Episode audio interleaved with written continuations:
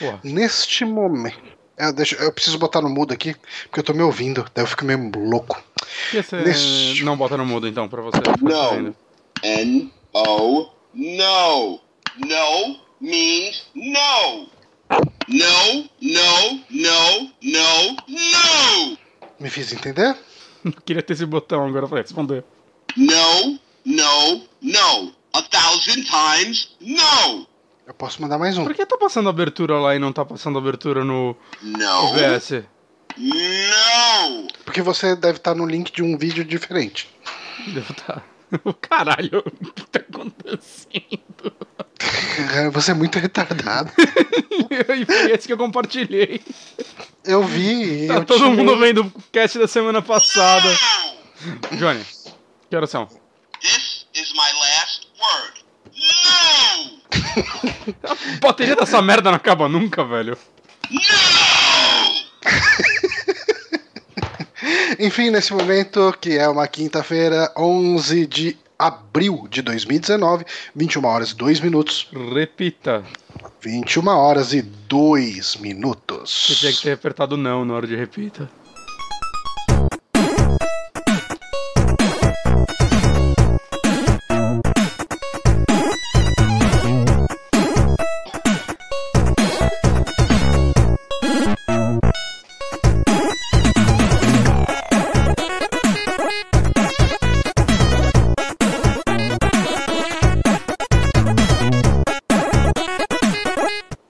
Lá, voltamos. Acho que eu apertei um pouco antes que eu me afobei.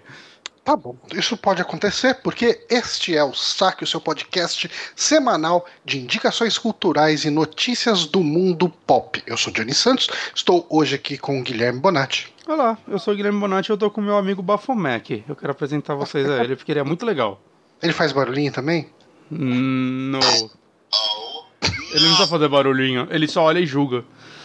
Cara, é, o meu computador deve travar a qualquer momento. Ele tá dando umas piscadas muito fortes Ô aqui. Johnny, é, você já pensou em formatar ele? Eu já pensei, mas daí eu ia ter que instalar um Photoshop pirata de novo e isso dá muito trabalho. Para de usar Photoshop, você tem Paint. Eu tenho Paint. O seu plano B tá em que pé aí de. Já tá ligado? Tá atualizando. Aí, ó. Ih, Aí é sucesso. Eu sumi, tá? É, não, é, você não sumiu, você agachou e a gente conseguiu ver isso. o vídeo não cortou e do nada você não tava nele. Eu vou deixar o gabinete aberto pra Aí. ver se isso ajuda ele a ficar mais Você não fresco. fica soprando enquanto grava. Ficou bom aí pra você o áudio? Ficou.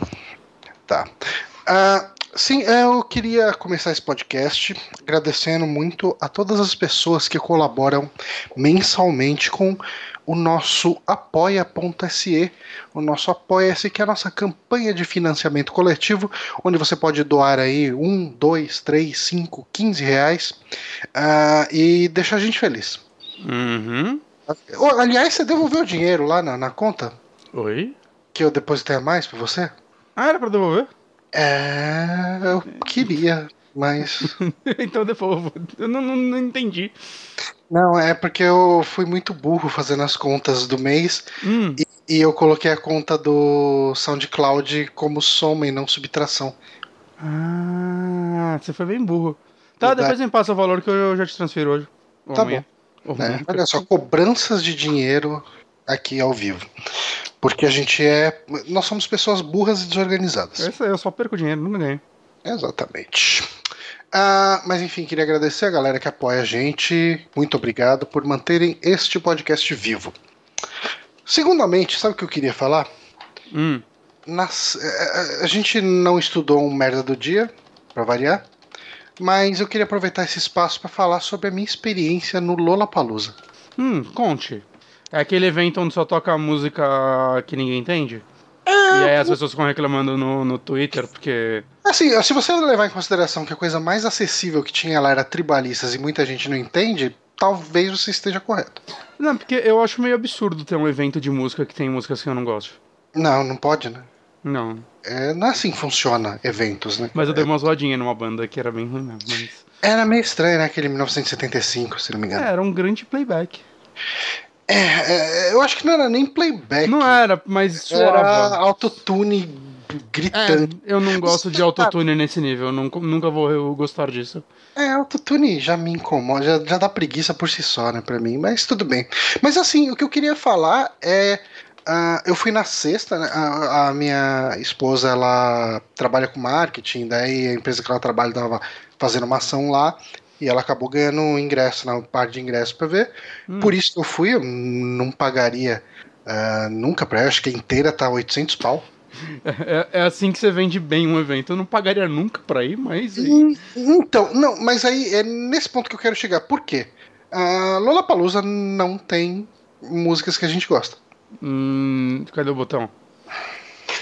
No means no. Então, não tem músicas que a gente gosta. Aí, ah, eu cheguei lá e eu falei, bom, cara, tipo assim, aquele negócio ah, ganhou de graça, vamos lá, vamos ver então. Ah, primeiro, assim, como não tem nenhuma. Como não tinha nenhuma banda que a gente gostava, a gente não fez questão de chegar cedo lá.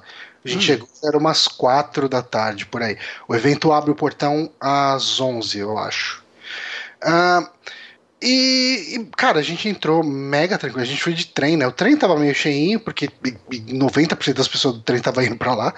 Ahn, é, mas a gente chegou lá, cara, e, e assim, ah, faz muito tempo que eu não vou em evento de música, né? Mas nos meus tempos de adolescência e etc., eu ia no. Eu acho que o que eu mais lembro foi o Monsters of Rock, né? Que foi É, 91. Tinha inveja de ter ido nesse. É, então. E, e era um, foi um evento bem legal, né? Eu fui em alguns eventos assim desses, ah, mas eu acho que os principais foi o, o Monsters de 98. ah, teve um show de 89 e 98 também, que foi Raimundos, Halloween e Iron Maiden. Hum. Ah, mas era praticamente um show do Iron Maiden, né? É, com outras duas bandas. Não dar pra dizer de abertura, né? Porque Halloween é bem grande, mas. É. Ah, era o, o Raimundos com o Rodolfo ainda na época. Também invejo. Eu vi com o Digão. É, eu gosto do Digão, de Eu maneira gosto, eu gosto. O último álbum deles é muito bom. O último de estúdio, não tô falando do acústico, que também é bom, mas o último de estúdio é muito bom.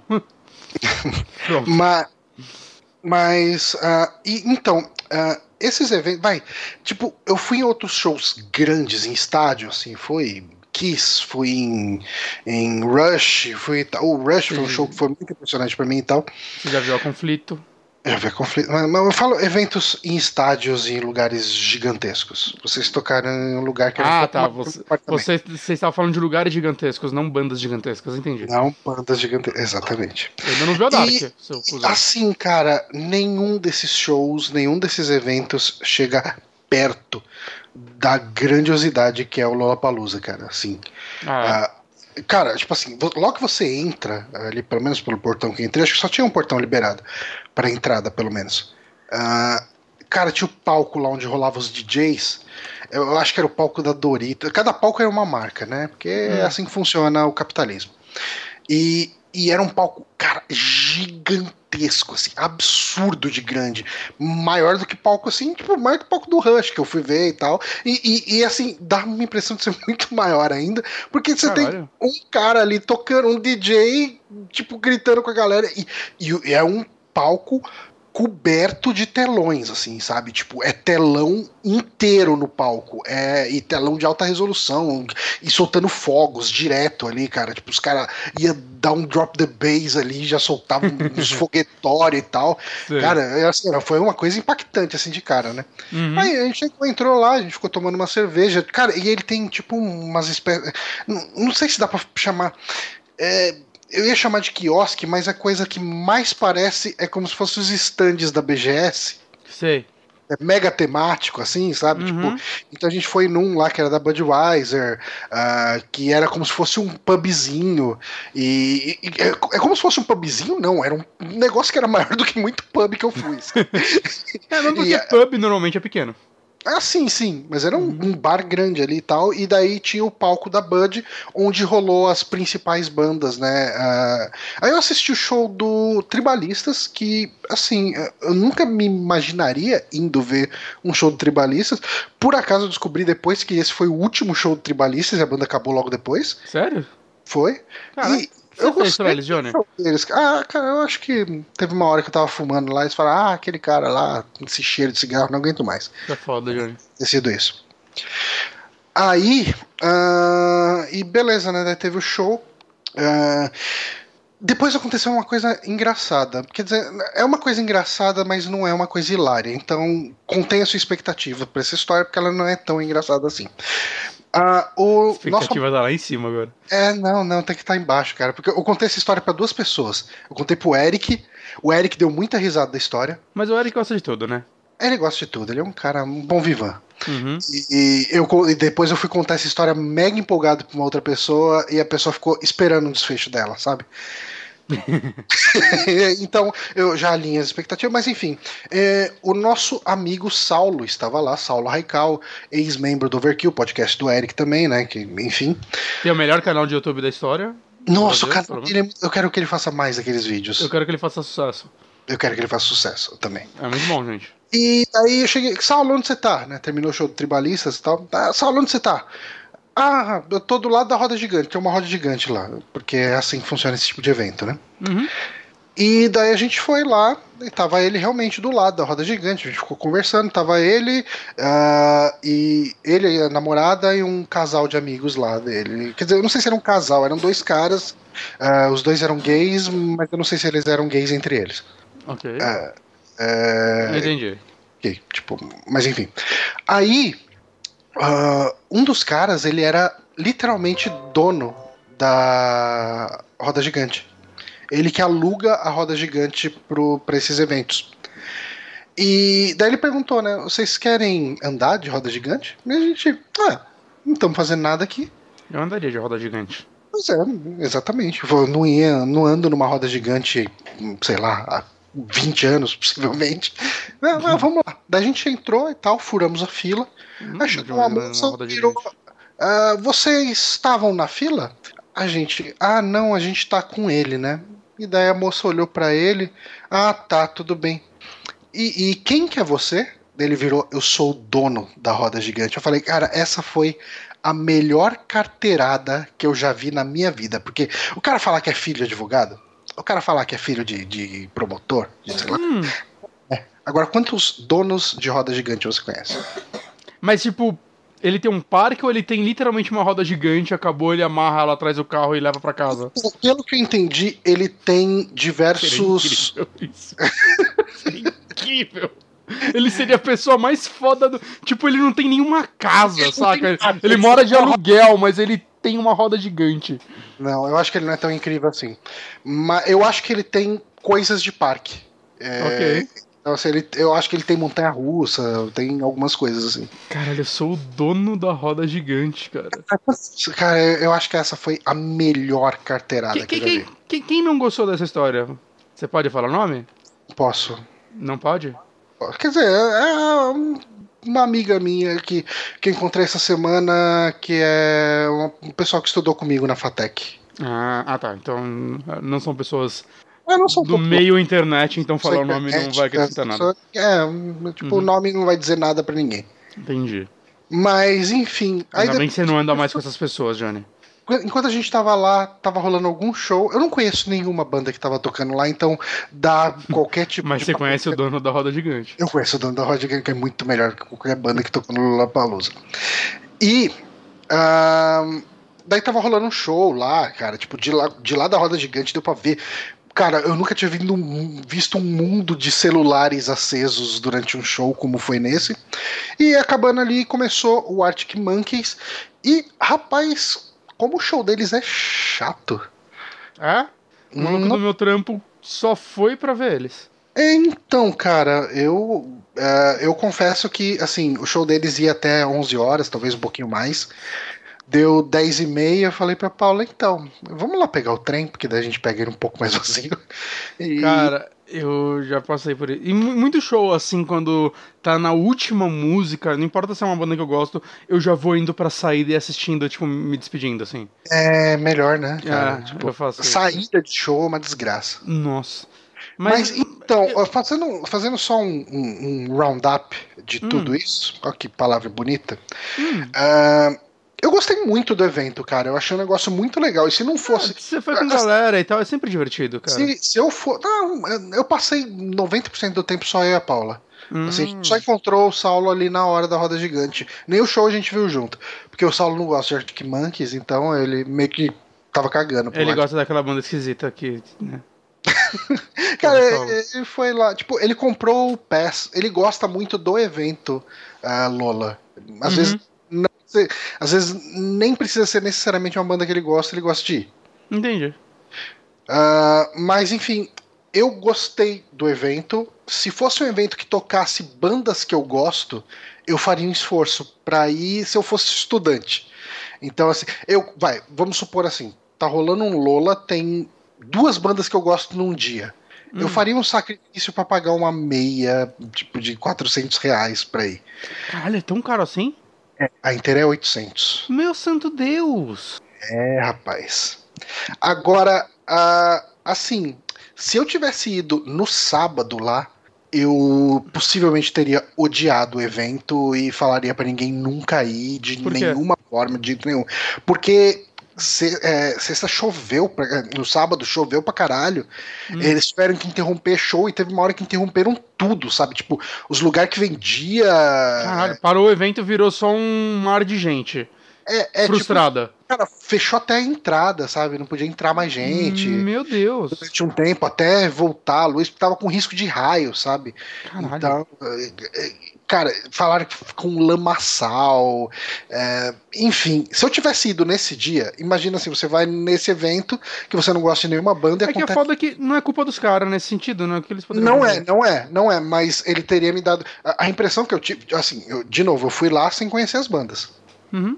Então, ah, eu fui lá olhando aquilo tudo como um evento. Se você vai num lugar que o evento é tudo fechado, lamaçal, e você não consegue nem comprar uma cerveja, é, eu falaria que é uma bosta. É sim, sim, com certeza. O Raptor Hawk perguntou se é 800 por dia. É, 800, tipo assim, tinha um desconto antes, você pagava uns 700 e sei lá quanto, mas sim, Caralho, é- que absurdo o preço. é, cara. Eu desisti de ir na Comic Con porque eu vi o preço. Quanto tá a Comic Con? Parece que é 200 reais. Ah, não vale, cara. Eu, nossa, eu e a Ana vai dar 400 reais. Pra ir num lugar gastar dinheiro. É, lugar é, cheio, gastar dinheiro, aí vai dar aquela hora que você vai comer e você Cara- vai gastar 100 reais pra comer mal. Você sabe Então- como que pode valer a pena esses 200 reais na, na Comic Con? Hum, Se tiver, outra coisa. Ah, não, desculpa. se, se tiver palestra de coisas que você gosta, se Ah, tiver, tipo, é, assim, você tem que se planejar pra pegar os esses, ah, como se diz, esses painéis, né? Sim. Esses painéis específicos de, de Que coisas corre que você de você perder, né? corre, mas eu acho que se você chegar cedo e pegar a fila, vai.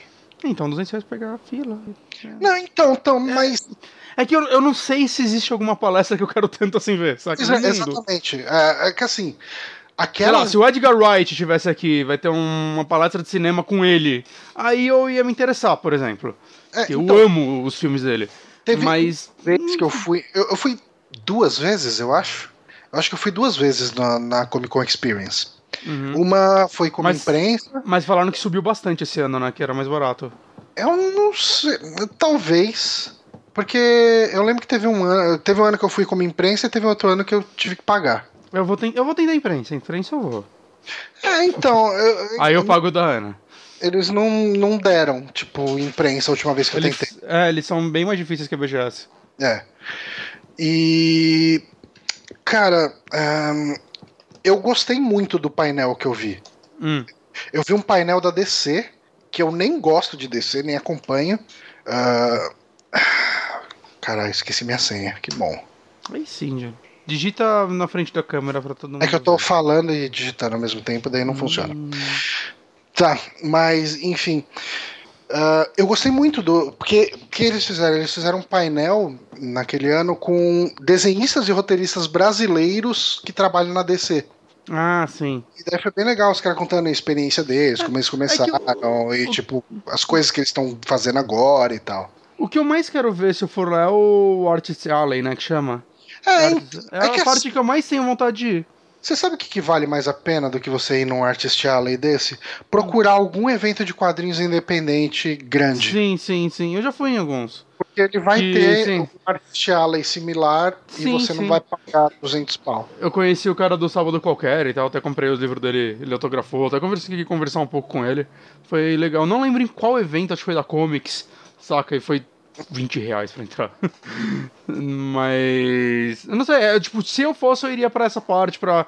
Sempre que você vai, né? O Bronco vai e tudo mais, vocês voltam com algum quadro mó legal. E eu fico, porra, eu queria comprar um quadro desses. Não, cara, os posters que vendem Ah. lá são incríveis, cara. São. É a parte que eu mais tenho interesse. Porque, tipo, ah, vou lá pra comprar uma HQ do Batman, caguei, saca? Eu compro na É, não, Amazon. não, isso não vale a Essa pena. parte não me interessa. Comprar coisa assim, anime, é, é, mangá, essas coisas.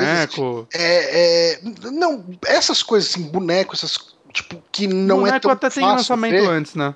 É. Não só lançamento antes, mas às vezes você vê o boneco de perto e já te atrai mais, Sim. sabe? Do que você simplesmente ficar vendo pela internet, daí você compra, o negócio é tamanho de uma mão fechada, sei lá. Sim, sim. Mas. ah, os caras falando que minha senha é Arctic Monkeys é 10. Com certeza é. Ah, Vamos pro FIC Bonatti. O que é FIC? FIC é o Festival Independente de Quadrinhos, acho que é isso. Ah, me, me fale mais depois, manda. O FIC não é em Minas? Aí é longe. Vamos ver, procurar na internet aí. O pessoal talvez responde. Festival Internacional de Quadrinhos na Independente. Ah, É vamos Belo. Horizonte. É Belo Horizonte. Aí fica difícil, né? É. Mas pelos 200 pau, acho que você consegue ir voltar de Belo Horizonte ainda no Vai ser mais legal, porque eu vou conhecer uma cidade que eu nunca, eu nunca fui pra Belo Horizonte. Você pode conhecer o. O, o Riote Aí, de lá. O de lá, né? Salimena também. Aí. É. Seria. não, ó, aí, ó. Eu, eu empolgaria mais pra ir pra Belo Horizonte se eu tivesse essa oportunidade. Em outra feira. Mas assim, cara, é. Cê- você já e eu tô fechando qualquer porta pra eu conseguir uma credencial da, da Comic Con. Então, mas você já foi na Comic Con Experience? Não, nunca fui.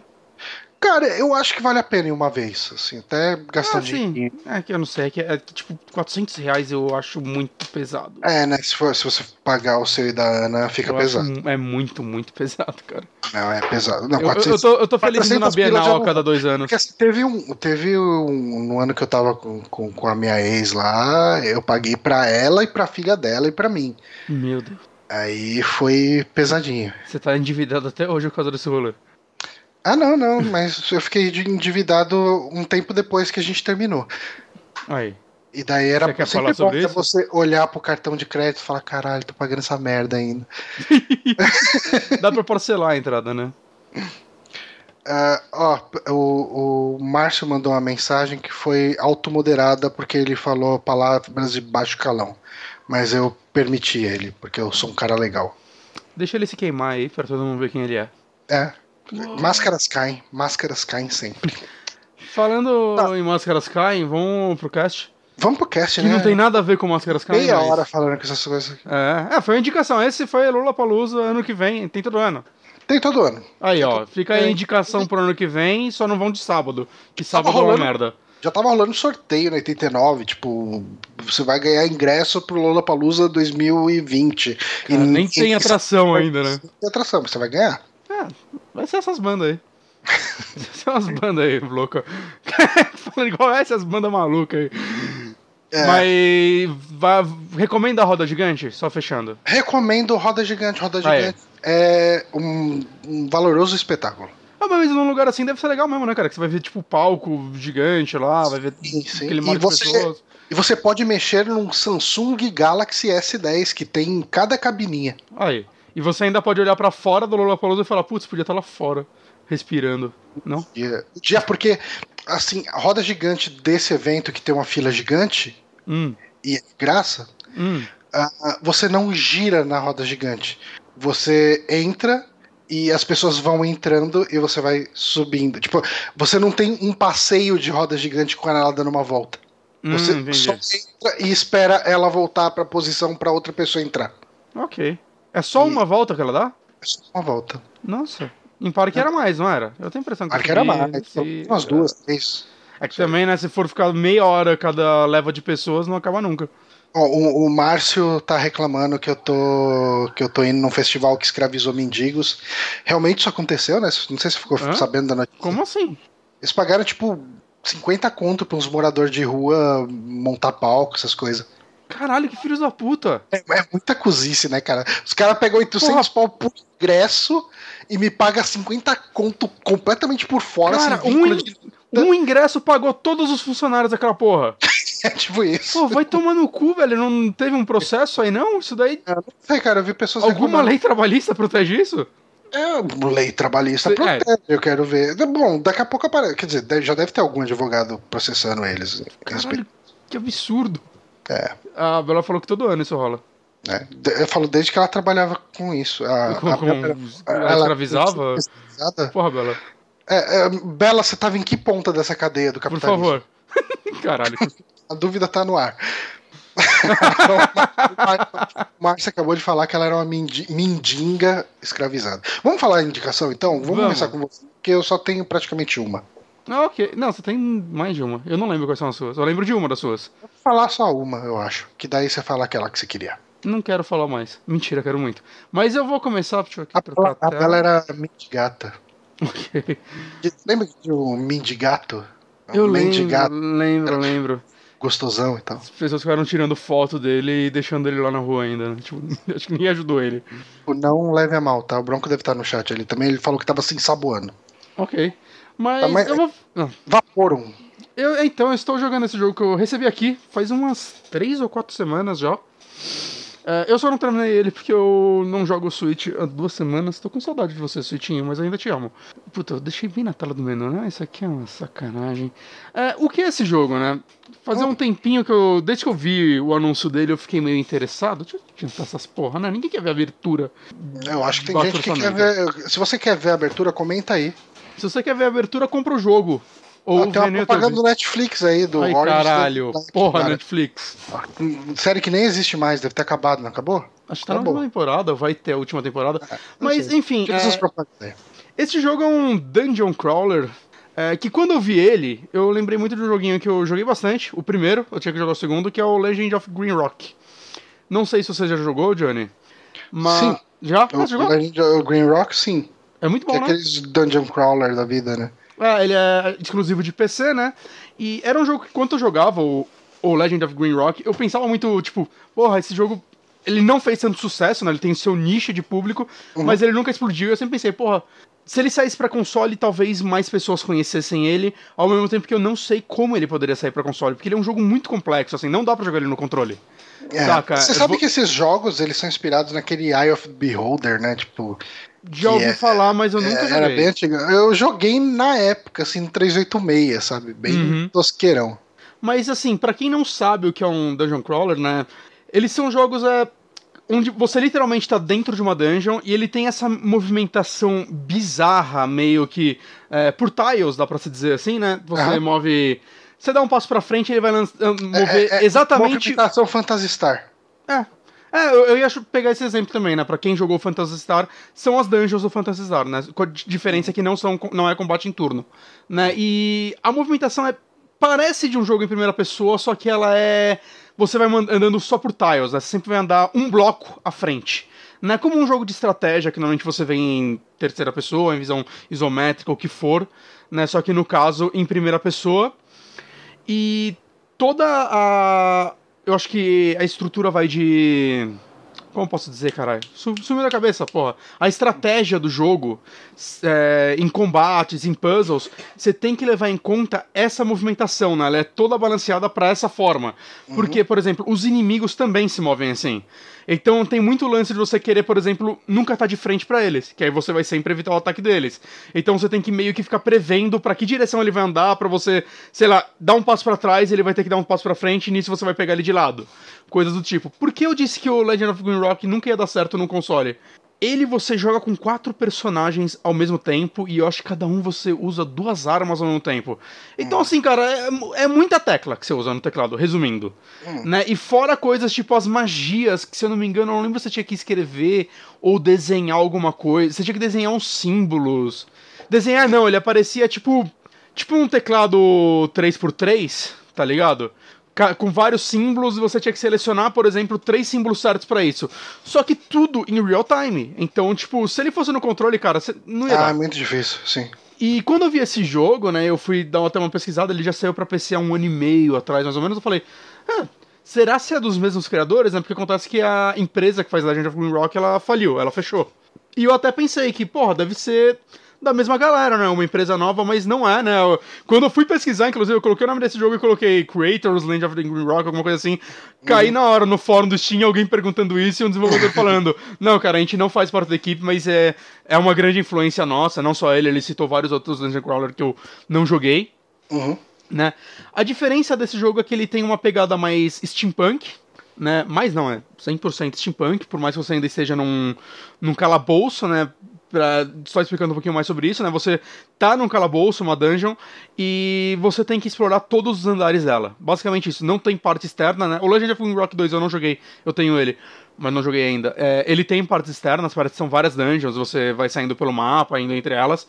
Falam que é muito legal mas eu ainda não joguei pra saber como funciona isso. Esse daí segue mais um modelo clássico, né? Que seu personagem acordou nesse lugar, ele não lembra porque ele tá aí, ele não lembra na memória, e conforme você vai explorando ela, você vai achando documentos e coisas do tipo que vão te contando a história, não só do seu personagem, mas deste lugar, né? Eu, eu acho que a estrutura de história desse jogo me lembra um pouco o Bioshock.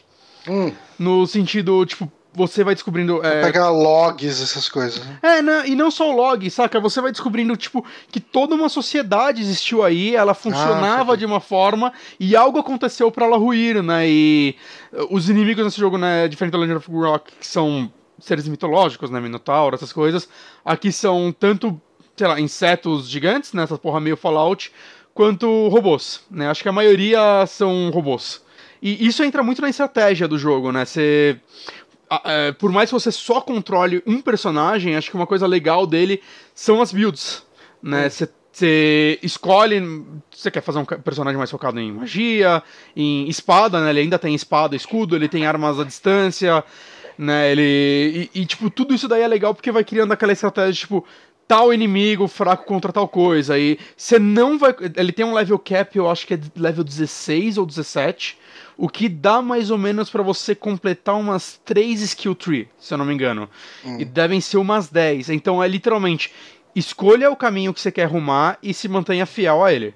Se você quiser fazer um personagem balanceado, você tá na merda. Ah, não, é, nunca funciona. não jogos. funciona, saca? Não, não funciona mesmo. E cara, eu não sei, tem algo muito legal nesse estilo de jogo, né, pra mim. É, eu não sei, é para muito pra quem gosta de exploração e desses jogos mais focados em, em lore, né, em você querer saber É, entender realmente. o que aconteceu ali Exato, naquele lugar onde você exato. tá explorando. Funciona muito bem isso, eles são jogos bem gostosos, você pode jogar, tipo, eu quando eu pego pra jogar, eu costumo jogar um andar por vez. Dá mais ou menos, sei lá, uns 40 minutinhos. Acabei um andar, cheguei no próximo andar, ok, parei aqui. É, o que mantém ele interessante também, além de mais comercial, no cu, porra, é que além do combate e tudo mais, ele tem. A exploração dele, eu acho que é a parte mais importante. Né? Ele tem muitos puzzles e tem uns puzzles bem difíceis. Teve puzzle que eu fiquei muito tempo assim, travado, assim, tipo uma meia hora, assim, pensando mesmo. E tem a parte, sei lá, de segredos, saca? Você quer explorar 100% cada mapa, porque todo andar tem passagens secretas. Você entra até no menu, você vê, ah, esse andar tem três passagens secretas. E você vai querer descobrir elas, porque às vezes uma passagem secreta você vai achar um item muito, muito foda. Hum. Saca? Que vai te ajudar realmente bastante. E é um jogo difícil, saca? Eu, pelo menos, tô jogando na dificuldade normal. Eu tô achando ele difícil. Né? Ele tem, acho que, mais dois níveis mais complicados que esse. Eu acho que ele tem um nível com permadeath. E ele tem um nível clássico que, basicamente, ele tira o mapa de você. É o modo pen paper, acho que ele chama. Que é pra você ir desenhando o mapa conforme você joga, se você quiser. Ah, que é legal. como os jogos antigos existiam. Nunca jogaria assim. Eu gosto de apertar select e ver o mapinha lá completando pra mim. Saca? Mas é, é interessante pra quem Isso gosta é, de explorar isso é uma esse coisa tipo. engraçada, porque tem aquele. Tem uma série de RPGs, eu acho que é o Etrian Odyssey, que tem. Sim, sim. Eu, eu joguei uma demo de algum deles no 3DS. Isso também, né, de você ficar desenhando o mapa. Ah, é? É. Eu não sabia que ele tinha isso. É, eu tô jogando a versão do Switch. E eu tenho mixed feelings com essa versão. Hum, Inclusive, eu esqueci de confirmar uma coisa. Eu não tenho certeza se esse jogo é feito na Unity. Vaporum. Deixa eu só confirmar isso, porque isso é importante para onde eu vou. Hum. Uh, Unity Shield. Made despite Unity? É, ele é, feito, ele é feito na Unity. Tá. E então isso explica boa parte dos problemas que eu tô conversando com um amigo meu, que eu não vou citar o nome, porque eu acho que ele me deu informações que eu não sei se eu posso revelar. Uhum. Mas uma parte do trabalho dele recentemente tá sendo portar jogos pra Switch. Ele não mora no Brasil. Ok. E ele me disse, acho que essa parte ele tá, ele tá não dá problema pra ele, porque, tipo, qualquer um pode abrir Unity e trabalhar nela, uma engine free, saca? Então acho que não tem nenhuma informação confidencial sobre isso. Mas ele me explicou que portar jogo de Unity pra Switch é uma merda. Por causa que a Unity ela tem muita coisa atrelada à resolução. E às vezes você, por exemplo, pra portar um jogo pra Switch, você vai diminuir a qualidade gráfica. E a Unity, às vezes, diminuindo a qualidade gráfica, ela já vai começar meio que sozinha a jogar a resolução lá pra baixo. E muita gente começa a fazer muita gambiarra pra tentar salvar isso. E eu sinto que esse jogo, cara, ele tá rodando muito abaixo de 720p no Switch. Essa versão Tanto- que tá mostrando aí é do Switch. PC. Não, é do Switch. Ah, não, do Switch mesmo. Tá. É, mas o vídeo deu uma valorizada. Mas eu jogando na TV, o que eu sinto é, é muito borrado. Hum. É muito borrado. Mas esse não é o maior problema É tipo mim. aquele Observer que a gente jogou no. no- É, eu acho que tá pior que o Observer. Caralho, do, do Observer do Switch mesmo. É. E, mas- e eu acho estranho, né? Que não parece um jogo que. Saca, diminui esses efeitos de Demanda, né? fumaça Sim. aí, que partícula realmente pesa, mas, saca, no geral é. É um pedaço do cenário, é é uma visão tão limitada que você tem do cenário, eu não sei. Uhum. Mas a parte que mais me irrita não é essa, cara. A parte que mais me irrita é. Não tem um scale de textos. Então, cara, eu, eu tô jogando boa Puta, parte dele bosta. no portátil. E, cara, é, eu tenho que grudar o Switch na cara pra conseguir ler os textos. E tem bastante texto. E os ícones ficam pequenos, saca? De botão. Cara, eles tinham que dar, Ca- ter dado não, uma. não, isso, cara, tipo, um monte Isso- de, de- Quase todo jogo de- minimamente decente tem A- ou esse chaveamento automático ou ele te dá a opção, né? No Options É. você chega lá e, e muda Até- lá o, o text Então, até o- scale, né? O Isso é uma eles gravaram com aquela galera que fez o Ninjin, que eu indiquei aqui há um tempo atrás. Uhum. E eles comentaram, né, que a versão do Switch costuma dar um pouquinho de dor de cabeça, porque as pessoas não sabem, né, mas meio que você... Não é que você tem que fazer duas versões separadas, mas quando você vai fazer o scale pra 720p, você tem que ajeitar ela, não é só renderizar abaixo e colocar, né? E eu não tinha pensado isso na época, antes deles falarem. E realmente, né, porque é, texto tem que dar um scale. É que nem quando você pega jogo antigo que não é feito para resoluções muito altas e taca ele em 4K. Uhum. E os textos ficam bizarros. É, cara, que nem. Eu fico imaginando. Tipo, nem fico imaginando, na verdade, eu comprei o. o Shadowrun Hum, de celular. celular. É, Cara, é impossível jogar, é impossível. O cara deixou. E é um jogo Unity. Fica aí a, a É. informação. É, O jogo, ele tem o, o tamanho do texto, ele foi simplesmente reduzido. É como se você estivesse vendo uma versão de PC reduzida pra tela do celular. Fonte 4, né? Cara, é fonte 3, 4, cara. É ridículo, você não consegue enxergar nada. Ah, estão perguntando aqui, achei que era pra PC. Esse jogo já tem pra PC há mais ou menos um ano e meio. Né? Ah, não, não, é que ele achou que fosse pro PC a versão que tá passando. Ah, sim. É, ele mandou isso na hora que, que você falou que é que tá sendo mostrada do Switch. Então, eu, eu não acho que ficou horrível, saca? Mas eu, você vê que tá rodando abaixo do 720p. Na, na TV eu achei ele melhor. E tem o lance, tipo, os botões, eu não sei se eu achei a configuração escolhida por eles a mais confortável. Eu acostumei.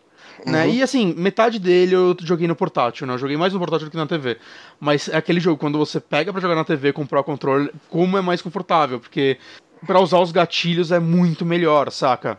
Mas ainda Ah, assim. fala, é- fala uma coisa. eu, eu não desrecomendo esse jogo pra Switch. Eu acho assim, se você não liga pra portátil e você pode jogar no PC, eu recomendo esse jogo pra PC. Eu tô, vai- é. só, só pra não perder, ah, eu tô vendo aqui um combate que tá rolando agora lá no vídeo do, do enfim, do grupo contra um robozinho. Hum. E é, esse combate é tempo real ou é você movimenta, ele movimenta, você Tempo movimenta, é, é tempo real. É, se você Tá. ficar parado, ele vai te arregaçar. E Tá, se você, entendi. por exemplo, pegar. Eu tenho muito lance do cooldown da arma. Aí, por exemplo, às vezes você pega uma faca, né? Uma daga. A dagas são mais fracas, mas ela tem cooldown menor. Dependendo do inimigo, você consegue, por exemplo, dar dois ataques nele enquanto ele te dá um. Hum, entendi. Tem muito lance também de. você- Eu equipo normalmente uma arma corpo a corpo numa mão e um escudo na outra. Mas você pode ocupar duas espadas, por exemplo. Aí você pode dar dois ataques. Dois ataques, ok. Saca? Em uma da. A build que eu tô fazendo, eu tô focando em espadas. Só que. Eu até. Tipo, esses jogos, a primeira vez que eu vou jogar, eu não devo jogar ele mais de uma vez, mas eu costumo dar pelo menos uma lida em fóruns de pessoas mais especialistas, dando recomendações pra iniciantes. Porque eu não sou um melhor jogador do mundo desse estilo de jogo. Ah. Saca? Eu não joguei os clássicos e tudo mais. Então é tipo coisas do tipo, ó, foca. Dicas de builds, saca? Eu Aham. pegar dicas de builds, ou pelo menos, saca, pra eu saber.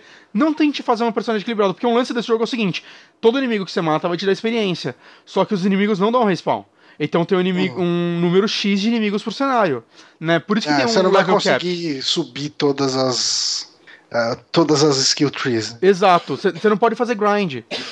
Saca? E dependendo do que você fizer, você vai ficar, tipo, chegar, sei lá, no quinto andar, que já é bem difícil. Ah, não, eu coloquei um pouco em espada, um pouco em massa e um pouco em revólver. Ah, legal, cara, você é uma bosta nos três.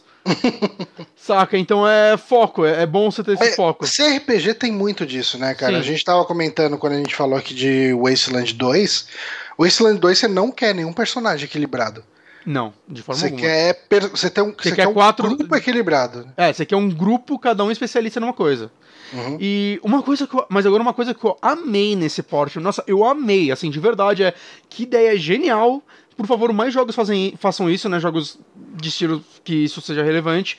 Que é. Ele tem quick save quick load.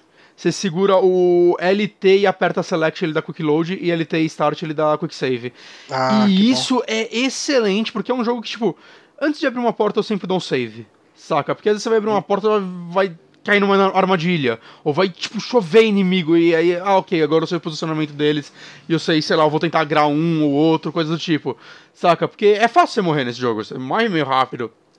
E, cara, Quick Save Quick Load é excelente, cara. É excelente. Até pra puzzle. Que às vezes tem puzzle que você vai, fica empurrando caixa e, puta, fiz errado. Quick Load, não tem que empurrar de volta. Uhum. Saca, eu acho que realmente que. Porque é algo que no PC é uma função desses jogos, né? Isso existe, é uma. Ah, eu sim. acho que é uma mecânica válida. É, você O joga jogo- já meio que esperando essa mecânica. Quer dizer, Exato. pessoas jogam esperando essa mecânica. É, ele é balanceado pra isso. Uhum. Saca, pelo menos nos níveis normais. Então, puta, que legal ver isso num console, saca? Pra não ter que ficar. Pausa o jogo, entra no menu, save, seleciona o bloco. Não. É, LT, é, LT ou L2, né? E select. Já era. E, e start. Puta, cara, eu achei, eu achei isso realmente uma ide- ideia inteligente. E eu gostei que, apesar dele ter saído antes pra PC, eu não sei se ele saiu agora pra outros consoles, como ele. Como é. Saca, Play 4. Eu acho que ele tem pra Play 4 também. Eu só não sei se ele saiu agora ou há um tempo. Né, mas eu acho que esse jogo já foi feito pensado em console pelo fato de você só ter um personagem e diferente do Green Rock, dá pra você encaixar é, os comandos nesse seu personagem. As builds são mais limitadas, né? Tipo, no Green Rock você escolhe raça de personagem, né? Tipo, Minotauro, Humano, Homem-Lagarto. E dentro disso você escolhe classe, né? Tipo, Guerreiro, Mago e por aí vai. E tem todo o leque de possibilidades com isso. Você monta quatro personagens. Não, é um personagem e no começo, anteriormente, eram três. É, é tipo três roupas que você pega, que na verdade são builds. Elas vão terminar, tipo, suas habilidades especiais, eu acho que um pouco da sua skill tree, né? é, e tudo mais. E eles colocaram, teve um update que saiu pra PC, a versão Switch já tem isso, de graça, que eles acrescentaram uma quarta, que é uma roupa bem inter- interessante, né? Porque, se eu não me engano, as uma é focada em combate corpo a corpo, outra combate à distância e outra magias. E essa quarta é uma build diferente que eles inventaram, que é tipo, quanto menos vida você tem, mais dano você dá. Então Hum. é uma build meio focada em pessoas mais Saca, é, é- não, eles não, até os criadores falam, não recomendo para jogadores novatos, saca?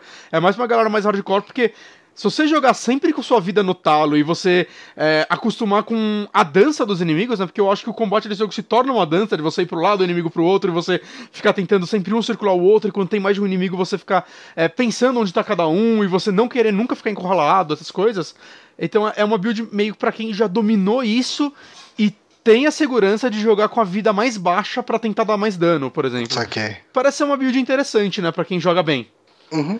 Mas, cara, é é isso, assim, eu acho legal que tenha saído um jogo desse tipo pra Switch. Existe um outro que eu esqueci o nome, que eu quase comprei, só que o que me desanimou é que ele é inteiro no touch. Não dá pra jogar controle, tem que ficar batendo nos Hum, inimigos. E eu, puta, é. eu sei que isso vai cansar. Então, Eu é, esqueci é. o nome dele. Ele é um jogo mó bonito, ele é todo em cel shade, é que ele saiu acho que pra iPhone antes. E aí fizeram um porte assim e não deram a opção de você bater com o analógico. Que Aí merda. você tem. E, tipo, você anda com o Joy-Con esquerdo e bate com o dedo. E aí eu, puta, cara, ficar segurando o Switch assim não, não deve ser legal. E eu vi gente reclamando disso, então eu, eu brochei de pegar ele. E é legal ver jogos assim saindo, né? Porque eu eu gostei muito do Legend of Green Rock 1, eu acho que as pessoas deveriam dar uma chance pra ele, né? Ou pelo menos pra quem olhou para esse estilo e viu um potencial de diversão nele. Eu acho bem legal, né? Ele, Legend of Rock é melhor que esse jogo. Ó, o Raptor Hawk, ele comentou aqui, ah, o que, que tá acontecendo no vídeo? Que ele tá ficando preto e branco e, e travando. O jo é o jogo Eu- que é assim ou é o vídeo? É, o, ele não, eu não senti nenhuma travada, então isso daí é o vídeo. Eu Ah, não senti tá. nenhuma Então queda tá. de frame, coisa do tipo jogando. Agora ele fica preto e branco, eu acho que é porque você tá envenenado. Tá. Eu acho. É, né? isso aí deve ser algum problema no vídeo, então. É, mas tá travando. Eu jogando no Switch não senti nenhuma travada. Tá, não, beleza. Beleza. É, não, achei que, se de, que de repente podia ser algum efeito específico Uhum. de alguma coisa. Mas é isso, gente. Pra quem gosta de Dungeon Crawlers e tem uma, uma saudades, né, de... Eu, eu acho que é um gênero que, obviamente, ele não tá em alta, digamos Uhum. assim, né? Tanto que eu acho que os dois jogos mais elogiados da, dessa, atualiza, dessa atualização, dessa última leva, que foi o Legend, Legend of Green Rock, a empresa fechou, saca? Então, Uhum. infelizmente, não, não deu certo. É, é, é muito nicho, cara. Eu É. confesso que na época que, que, tipo, Eye of Beholder era grande coisa e tal, eu Hum. já não gostava. Ah, é? É, não me agradava muito, assim. Mas o É. Legend of Green Rock você gostou?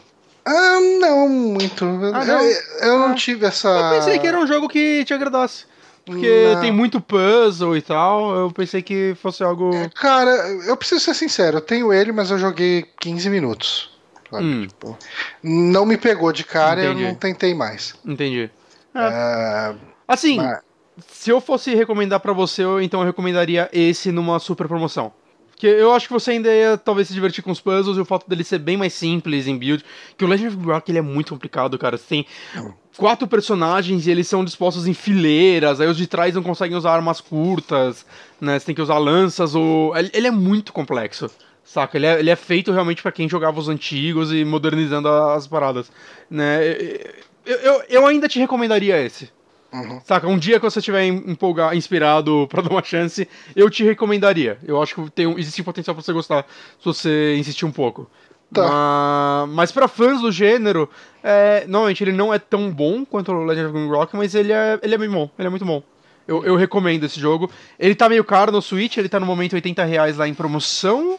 Né, em promoção acho que de lançamento, o preço dele acho que é 100 reais na loja mais barata. Pra PC é 36 reais. 36 eu recomendo fácil, assim. Ah, Saca? Tipo, ok. se você gosta do gênero, eu não falo espere uma promoção. Acho que 36 reais é um preço master justo pra ele. 100 reais é meio é pesado, né? 100 reais é sempre caro. Aí vai muito de, tipo, amo esse estilo e quero jogar no Switch. Beleza. É, é, é, só va- é que assim, tem essa coisa do Switch de. Você paga mais caro, mas você sabe que vai jogar, né? É, É, Sim. Quer dizer, dependendo da pessoa, Mas- logicamente. mas eu, assim, eu, eu gostei bastante dele. Gostei. No começo, assim, quando abri ele, eu, puta, eu acho que tá meio mal feito pro Switch. Mas, sei lá, segundo andar eu já tava, tipo, felizão jogando e. Saca? Eu, eu gosto, eu não sei. Existe algo nesse tipo de jogo que começa a me prender, assim. eu- Uhum. eu- toda noite eu pegava ele e era aquele tipo de jogo de jogar até a bateria do Switch e ficar no talo. Então, eu, eu gostei muito dele. Ah, legal. Bacana. Uhum. Então, qual que é o nome dele mesmo? É. Esqueci, caralho. Ah, fica É, difícil. não, é que eu penso em Vaporeon no Pokémon. É, Caralho, é. Porra, eu apaguei o negócio. Eu sou bem burro. Vaporon. Vaporon. Vaporon. É quase Vaporeon mesmo. É, então, eu penso em Vaporeon toda hora. Tá Vaporeon justificada a confusão. Steampunk Dungeon Crawler é o subtítulo. Tá. Porque eles querem que você saiba que é um Dungeon Crawler mesmo. Ok. Uhum. Ahn, ok, eu vou fazer a minha indicação aqui. É, eu vou tentar ser breve, até porque eu não posso ficar dando muito spoiler dela. Hum. A minha próxima também vai ser bem breve. Ah, mas eu estou assistindo, está acontecendo ainda, né? Hum. O Star Trek Discovery, a segunda temporada. Hum. Ah, e Cara, por que eu sinto que você falou disso no saque? Será essa porque a gente conversou tanto sobre ela que ficou na minha cabeça que você falou dela no saque? Eu tô muito em dúvida se eu comentei aqui. Sabe por quê? Porque agora que eu fui escrever Star Trek Discovery aqui no, no Google Imagens, eu lembro de eu estar procurando uma vez uma imagem dela pra colocar Então, eu, eu acho que a gente marcou de acabou- conversar e, E não falou. E não falou. Tá, porque eu lembro de pegar uma imagem dela pra divulgar e tá tendo a mesma dificuldade que eu tô tendo agora de só achar a imagem tipo em 200 px. É, então, eu não lembro se a gente falou. Eu não. Chat, a gente falou? Não. Então, eu lancei no grupo lá e. Tipo, ninguém falou que a gente tinha falado. Porque. Vai falar agora de novo, então. Não, eu acho que a gente não conversou porque a última vez que eu falei com você, que eu comentei sobre Spock, você ficou surpreso de ter Spock. E a gente tava conversando tipo, no chat lá do. do no nosso chat no Telegram. Ah, tá. Então tá aí.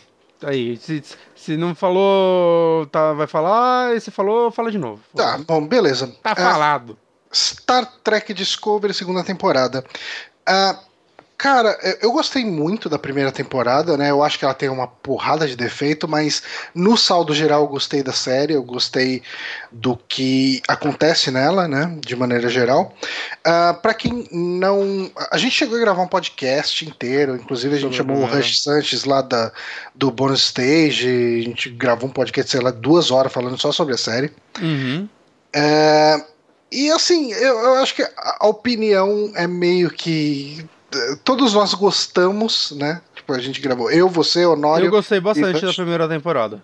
É. Eu saí. Dá, pra- dá pra enxergar defeitos, mas ainda assim o saldo é positivo. Eu saí falando, caralho, eu quero ver todas as outras séries. Não vi nada ainda. É lógico que não. É que deu preguiça, é muito episódio. É, é muito mesmo, cara. É muito difícil Eu, assistir. eu tô enrolando pra maratonar a primeira temporada de Além da Imaginação, saca? E são episódios de 20 minutos. É. E Mas eu eu amo a só- Além da Imaginação, né? Porque eu já vi muito. Eu não Sortido. lembro. Os episódios de Star Trek, acho que é 20 minutos, meia hora, não é? Star Trek, não é 40 minutos? Não, do, do, do- tipo das séries clássicas e tal. Acho que deve ser uns 40 minutos mesmo. Eu acho que é 40 minutos. É. Se fosse 20 É, minutos. não, é isso mesmo. Não, não é só 20 minutos, não. É meio grande, sim. É. Mas enfim, né? ahn, Star Trek Discovery se passa ah, um pouco antes de, da série clássica, né? Do Capitão Kirk, do Spock, etc. E. Cara, só pra falar, o primeiro episódio de Star Trek Next Generation tem 91 minutos, depois é tudo 45. É, não, é que o The Next Generation, o primeiro episódio, são dois, né? Tipo, Ah, mas É. todo o resto é 45. é, eles juntaram dois no, no Netflix. Ah, ok. E Ah. vazou um pouco do áudio, porque o Netflix agora, quando você passa o mouse em cima, ele passa pedaço da série, porque ele Ah. quer te fuder. Tá, Aqui pra mim, não. Só Não? se vazou lá. Mas tudo bem. É, Tá, vai, vamos lá. Hum. Vamos lá. Falando, tá. Então, Vamos ele lá. Se passa, ele se passa um pouco antes de, da série clássica, né? Ah, então, algumas coisas, por exemplo, no do The Next Generation, os Klingons são aliados, assim, tipo, da, da Federação. Ah, Como esse aqui se passa n- mais ou menos na época da, do, da série original, é, e, tipo, a, a primeira temporada da, da, da Discovery é a guerra contra os Klingons, né? E ela termina, então agora tá uma situação meio de guerra fria, entre aspas, né? Entre os, a Federação e os Klingons. Tanto que o, o conflito com Klingons não é ah, assunto nessa segunda temporada. Tipo, Uhum. a temporada já está praticamente acabando e isso não é um, um- um evento a ser tratado, né? Hum. Outra, eh, outra coisa que era uma coisa que muita gente reclamou da primeira temporada, muita gente não gostava da tecnologia, é a questão dos saltos de dobra lá, tipo, os saltos no, no espaço usando a tecnologia lá dos fungos. Hum. Por que não gostava? Pensei que era até. Porque eles isso. achavam uma tecnologia muito avançada para a época que ela se passava. E, tipo, é, é, digamos assim, é, no The Next Generation não tem nada tão avançado quanto a tecnologia das viagens Ah, usando. mas é o lance de você fazer um prequel. Saca, 20 anos depois. É, então, mas algumas coisas eu consigo aceitar mais fácil. Eu, eu não, não- eu, eu particularmente não tive problema com isso, tá? Uhum. Mas algumas coisas eu acho que é nitpicking, né? É, é picuinha da galera, falando, ah, mas o pessoal tá usando é, tá usando hologramas para conversar, sendo que no The Next Generation não existia holograma, ninguém usava, sabe? E eles até tentam explicar esse tipo de coisa aqui nessa temporada, que fala que o, o pai que não gosta de usar. Uh, eu acho que ele não gosta de usar as tecnologias mais novas, ele prefere usar holograma, e o holograma é uma tecnologia antiga, sei lá, tem, tem, tem umas, umas baboseiras. Mas, enfim, uh, o que que, uh, o que que essa temporada, segunda temporada, aborda? A segunda temporada você tem. Uh, ela gira muito em torno de dois eventos principais. Uh, o Capitão Pike, que ele é o capitão do piloto da série clássica. Ele gravou o primeiro episódio, daí não gostaram muito do personagem, substituíram pelo Capitão Kirk, né? Pelo, pelo William Shatner, né? Hum. Uh, e daí eles colocaram esse personagem saindo da Enterprise para ir para Discovery. Tipo, ah, você vai ser capitão da Discovery agora. Hum. Tipo, eu lembro isso daí na primeira ainda, né? É, no, no final. Final da, da, da, da, primeira temporada acontece isso, né? É. Basicamente está acontecendo. Uh, tem alguns sinais aparecendo e, uh, e, esses sinais podem indicar o fim de toda a raça, de todas as raças, de todos os planetas. Sabe? É, porque tipo... a gente já sabe que não vai acontecer porque senão não tinha as outras temporadas. Exatamente. Ou seja, e... é uma premissa burra pra desfazer. porque já tira todo o peso que ela poderia ter. Pois é, mas enfim. Uh, e eles precisam impedir isso. Ao mesmo tempo, tem algumas coisas acontecendo. Eles precisam encontrar o Spock, porque o Spock é um personagem chave para descobrir o que está acontecendo de fato nesse evento. Que eu, eu, prefiro não falar muito em detalhes, porque, primeiro, ele tem muito desdobramento para explicar aqui, e ou eu não falo nada, ou falo as coisas pela metade e, e, e tipo, eu não sei onde que eu paro. Então vamos colocar assim: tem esse evento que vai destruir toda a vida, e o Spock é uma peça-chave para evitar isso tudo. Uh, O Spock estava estudando essas coisas, ele tem informações, só que ele sumiu. Ele estava num centro, uh, ali meio que num centro médico, vamos colocar assim. Ele escapou, ele supostamente matou pessoas que estavam lá. E uh, fugiu e ninguém sabe onde ele está. Então eles precisam ao mesmo tempo evitar essa catástrofe e encontrar o Spock. Porra, Spock. Uh, falando da série em si, sem entrar muito a fundo em questão de eventos, a série começou muito mal essa segunda é, temporada. É, então, eu, eu não. Eu, tipo, quando eu vi que ela ia sair, opa, segunda temporada. Cara, de tanto você xingar essa temporada no Twitter, eu, tipo, brochei dela. É, Uh, os cinco primeiros episódios são difíceis, sabe? Tipo, e... Tipo, tem episódio aí no meio desses cinco que é ok, sabe? Mas assim, porque eles não sabiam para onde andar. Caralho, uh, velho. Eles ficavam falando direto, assim, tanto que eu fiquei com uma puta de uma preguiça da premissa do Spock, que eu falava, puta, mano, os caras vão me tascar um monte de retcon nessa merda, ninguém é. vai entender o que tá acontecendo. Eu que não acompanhei Star Trek achei meio caído é, esse retcon também. Aqui colocar o Spock. O lance da Michael, que é a protagonista da série, ser uma irmã adotiva do Spock, já me incomodava na primeira temporada. Uhum. Pra mim, não precisava ter vínculo nenhum. E ela ficou, esses primeiros cinco episódios, eu acho que o Spock aparece no sexto é, nessa punheta toda de ah, tem que achar o Spock, o Spock sabe tudo, o Spock é foda, o Spock não sei o que.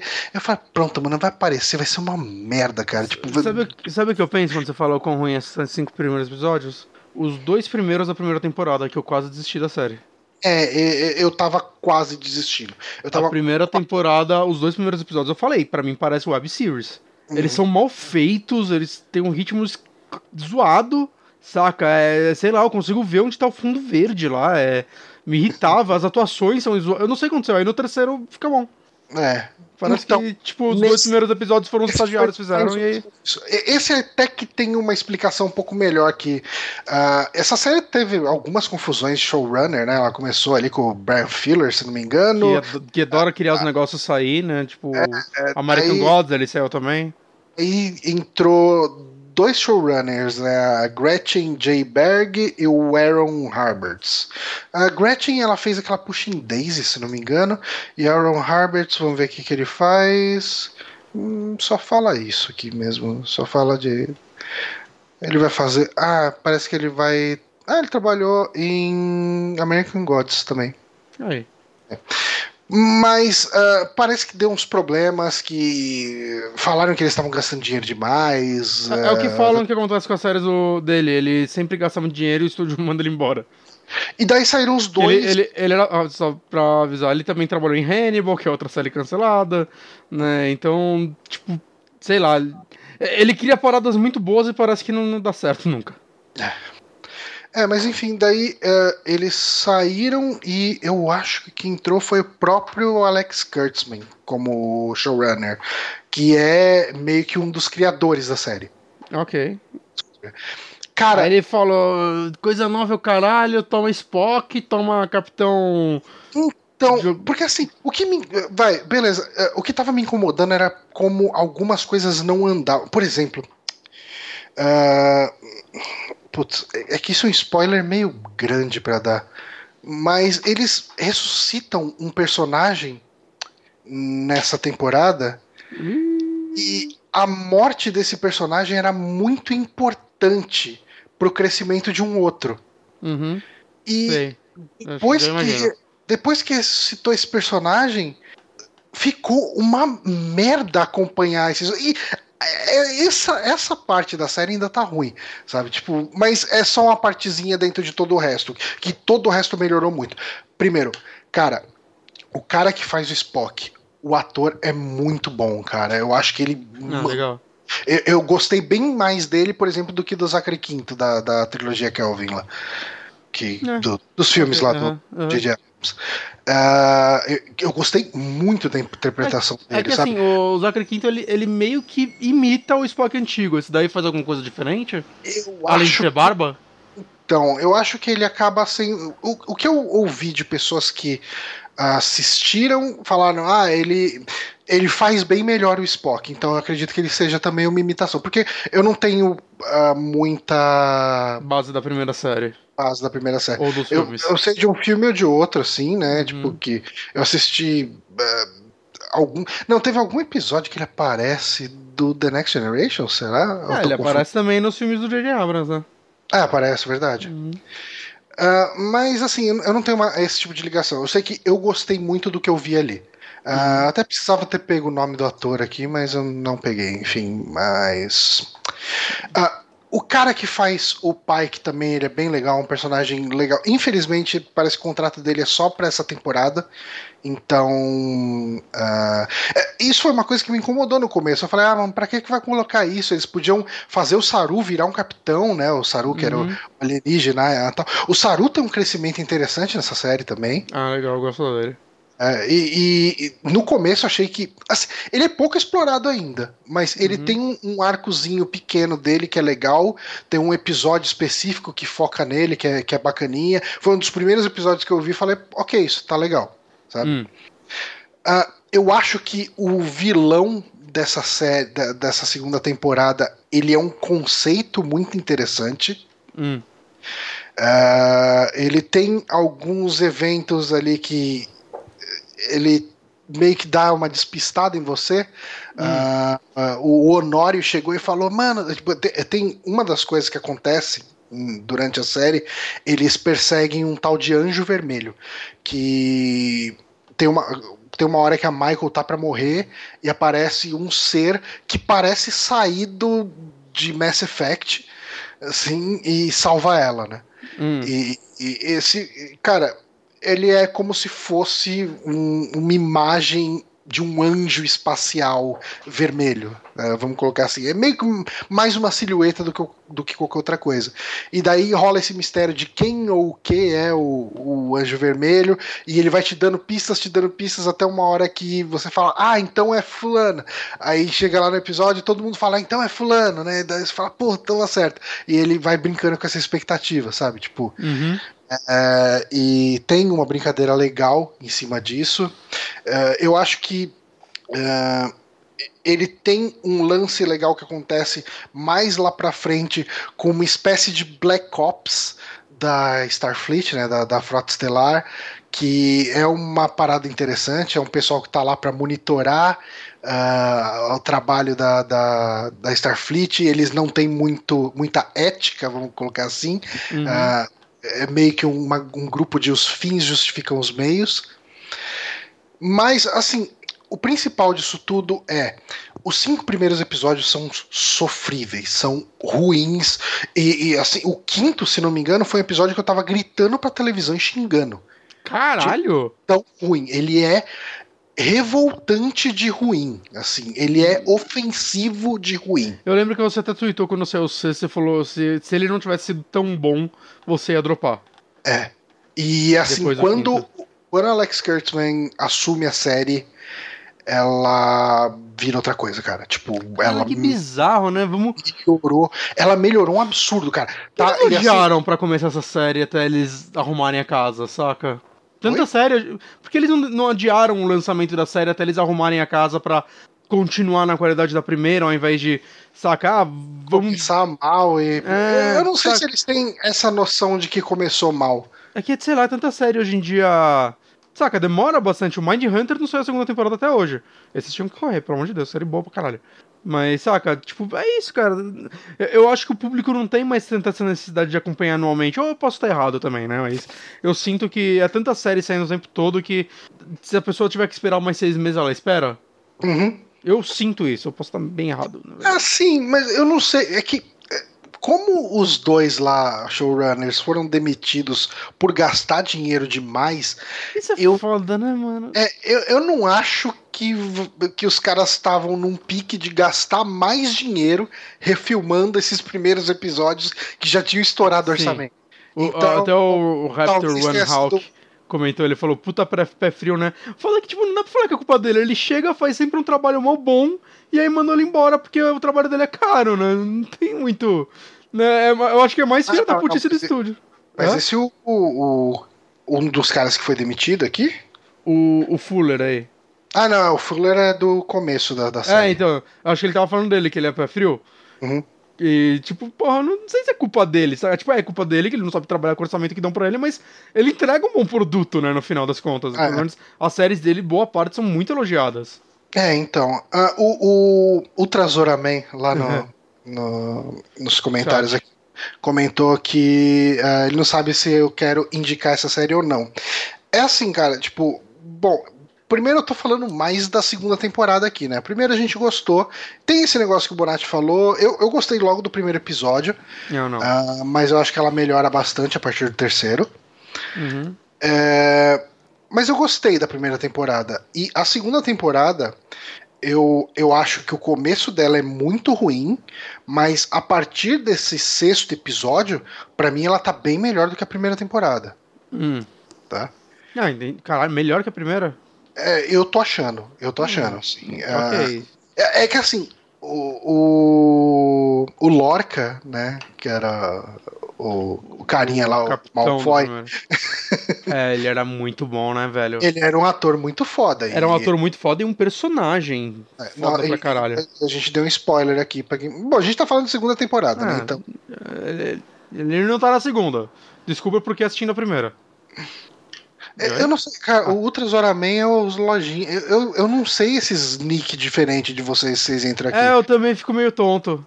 Inclusive, o Lojinha aumentou o pledge dele no, no, no nosso Apoia-se. Então comprem. Comprem jornada. Jornada. Comprem, jornada. muito jornada porque vocês sustentam ele e a gente. Justamente. cada, cada jornada que vocês compram é um real que ele dá pra gente. Mentira, não é, mas. Caralho. É, isso, isso é comissão, hein? Porra. Ainda mais que ele vende direto, o livro dele é um real. É. Mas. Mas enfim, o um, que eu tava falando. Eu, Você eu tá acho... mais barato do que da primeira. É complicado porque o personagem do Lorca faz uma falta absurda, porque ele era um personagem mega interessante, né? Uhum. Mas eu acho que essa série tá melhor estruturada em cima das temáticas que ela quer explorar. É uma temporada atrás desse evento que vai destruir a humanidade, atrás do Anjo Vermelho e atrás da questão do Spock. Quando o Spock aparece, ele vai ter aí umas influências. Ele é mais focado nas ideias, porque a, a, primeira temporada teve aquela loucura, tipo universo espelho, teve loucura do, dos, tipo, eh, ficou um tempo em cima daquela trama do, do das viagens usando os, os, fungos, e tinha a guerra com os.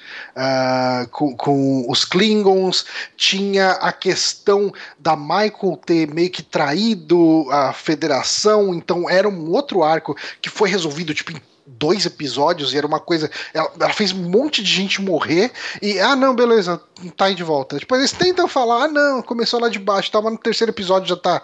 Uh, já tá com sim, patente alta lá. Então, tipo, é como se não. É, é, eles não quiseram temporada... lidar com isso que ela fez, eles quiseram só. Ó, aconteceu isso, agora a gente tem que passar por cima disso. É. Então, pra história a... andar pra onde a gente quer. A primeira temporada tem tantas ideias que eu acho que nenhuma é muito Mas bem explorada. Essa temporada tem algum episódio monstro da semana, como aquela da primeira da, do Dia da Marmota, que é o melhor episódio? Tem. Tem um episódio que, inclusive, ele é. Você. É... Bom, não vou dar esse spoiler. Mas o ele tem... volta? Não.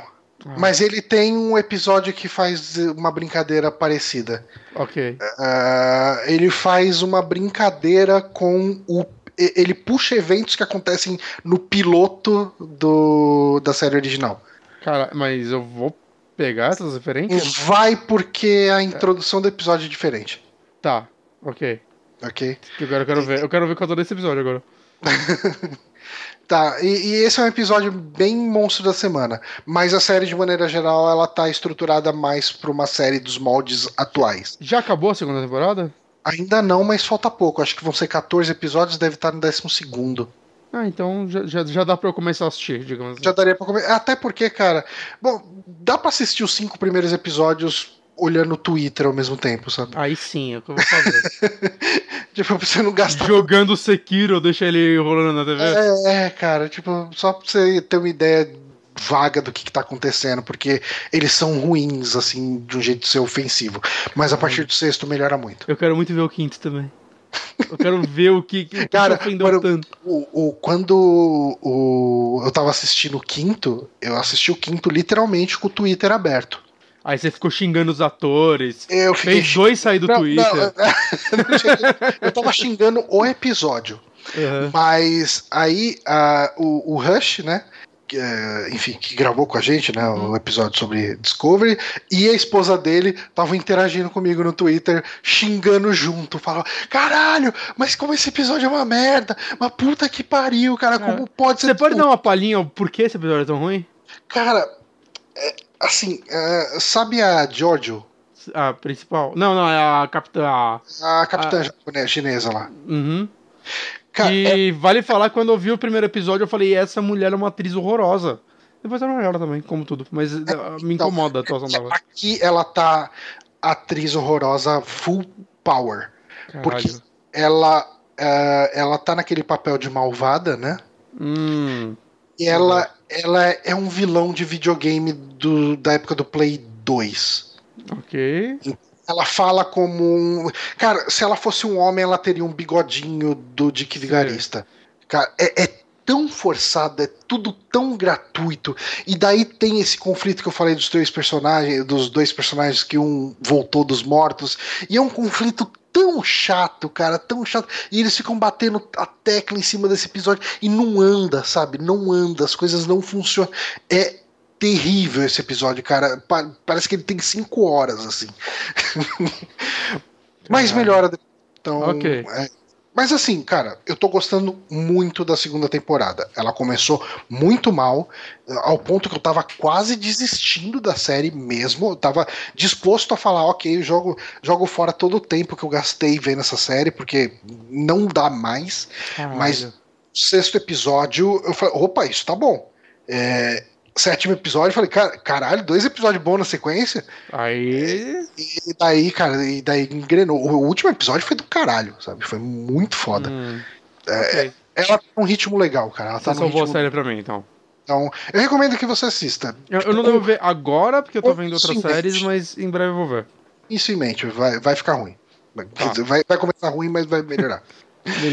Ou ela é ruim o tempo todo, você só tá falando isso daí pra não enganar sofrer sozinho. É, não, não, não é o caso. Mas Ok. é isso. Você tem mais uma indicação, né? Tenho. Talvez Então, duas. talvez, vamos ver com rápido. Na verdade, uma delas eu quero falar rápido, porque eu não quero estragar. Uhum. Mas, peraí, deixa eu me ajeitar aqui na cadeira, porque eu tô bem torto. E a coluna chora. Eu assisti Us, ou Nós, o último filme do Jordan Eu Peele. quero muito ver esse filme e eu fiquei sabendo que a Paula também quer ver, então vai ser fácil ir pro cinema. Ah, então, então, eu vi esse filme e é bom pra caralho. Pronto. Cara, é, é que assim, eu não sabia como falar desse filme, por quê? Eu fiz uma coisa que eu faço de vez em quando com filmes desse gênero, quando eu tô convencido a ver eles. Que é, eu não vi nada sobre ele. Eu não sabia sobre o que se tratava esse filme. Eu vi alguns comentários no Twitter sobre uma galera falando, ah, nossa, da Paul Gangers. Mas, tipo, era isso. Eu não vi trailer, eu, eu, tipo, ok, é um novo filme do Jordan Peele e eu vi o pôster que eu falei, cara, que pôster incrível. Uhum. O pôster é muito foda. É muito foda esse pôster. Eu falei, ah, cara, sabe, eu vou ver esse filme. Eu vou, Uhum. não, não tem como possibilidade de eu não ver esse filme. Talvez se eu morresse, eu não teria visto. Mas eu consegui sobreviver até lá. E é engraçado, assim, esse meu sentimento, porque a primeira vez que eu vi Get Out, eu não gostei tanto dele. Hum. Porque eu gostei muito da primeira metade dele, mas Get Out come- saiu como Corra, né, no Brasil? Corra, é. Eu não assisti ainda. Não. Digamos assim, eu gostei muito, eu tava apaixonado pela primeira metade dele, e depois quando ele entra pra segunda parte, né, a parte mais terror barra ficção científica, é, eu fiquei meio assim, sabe, porque...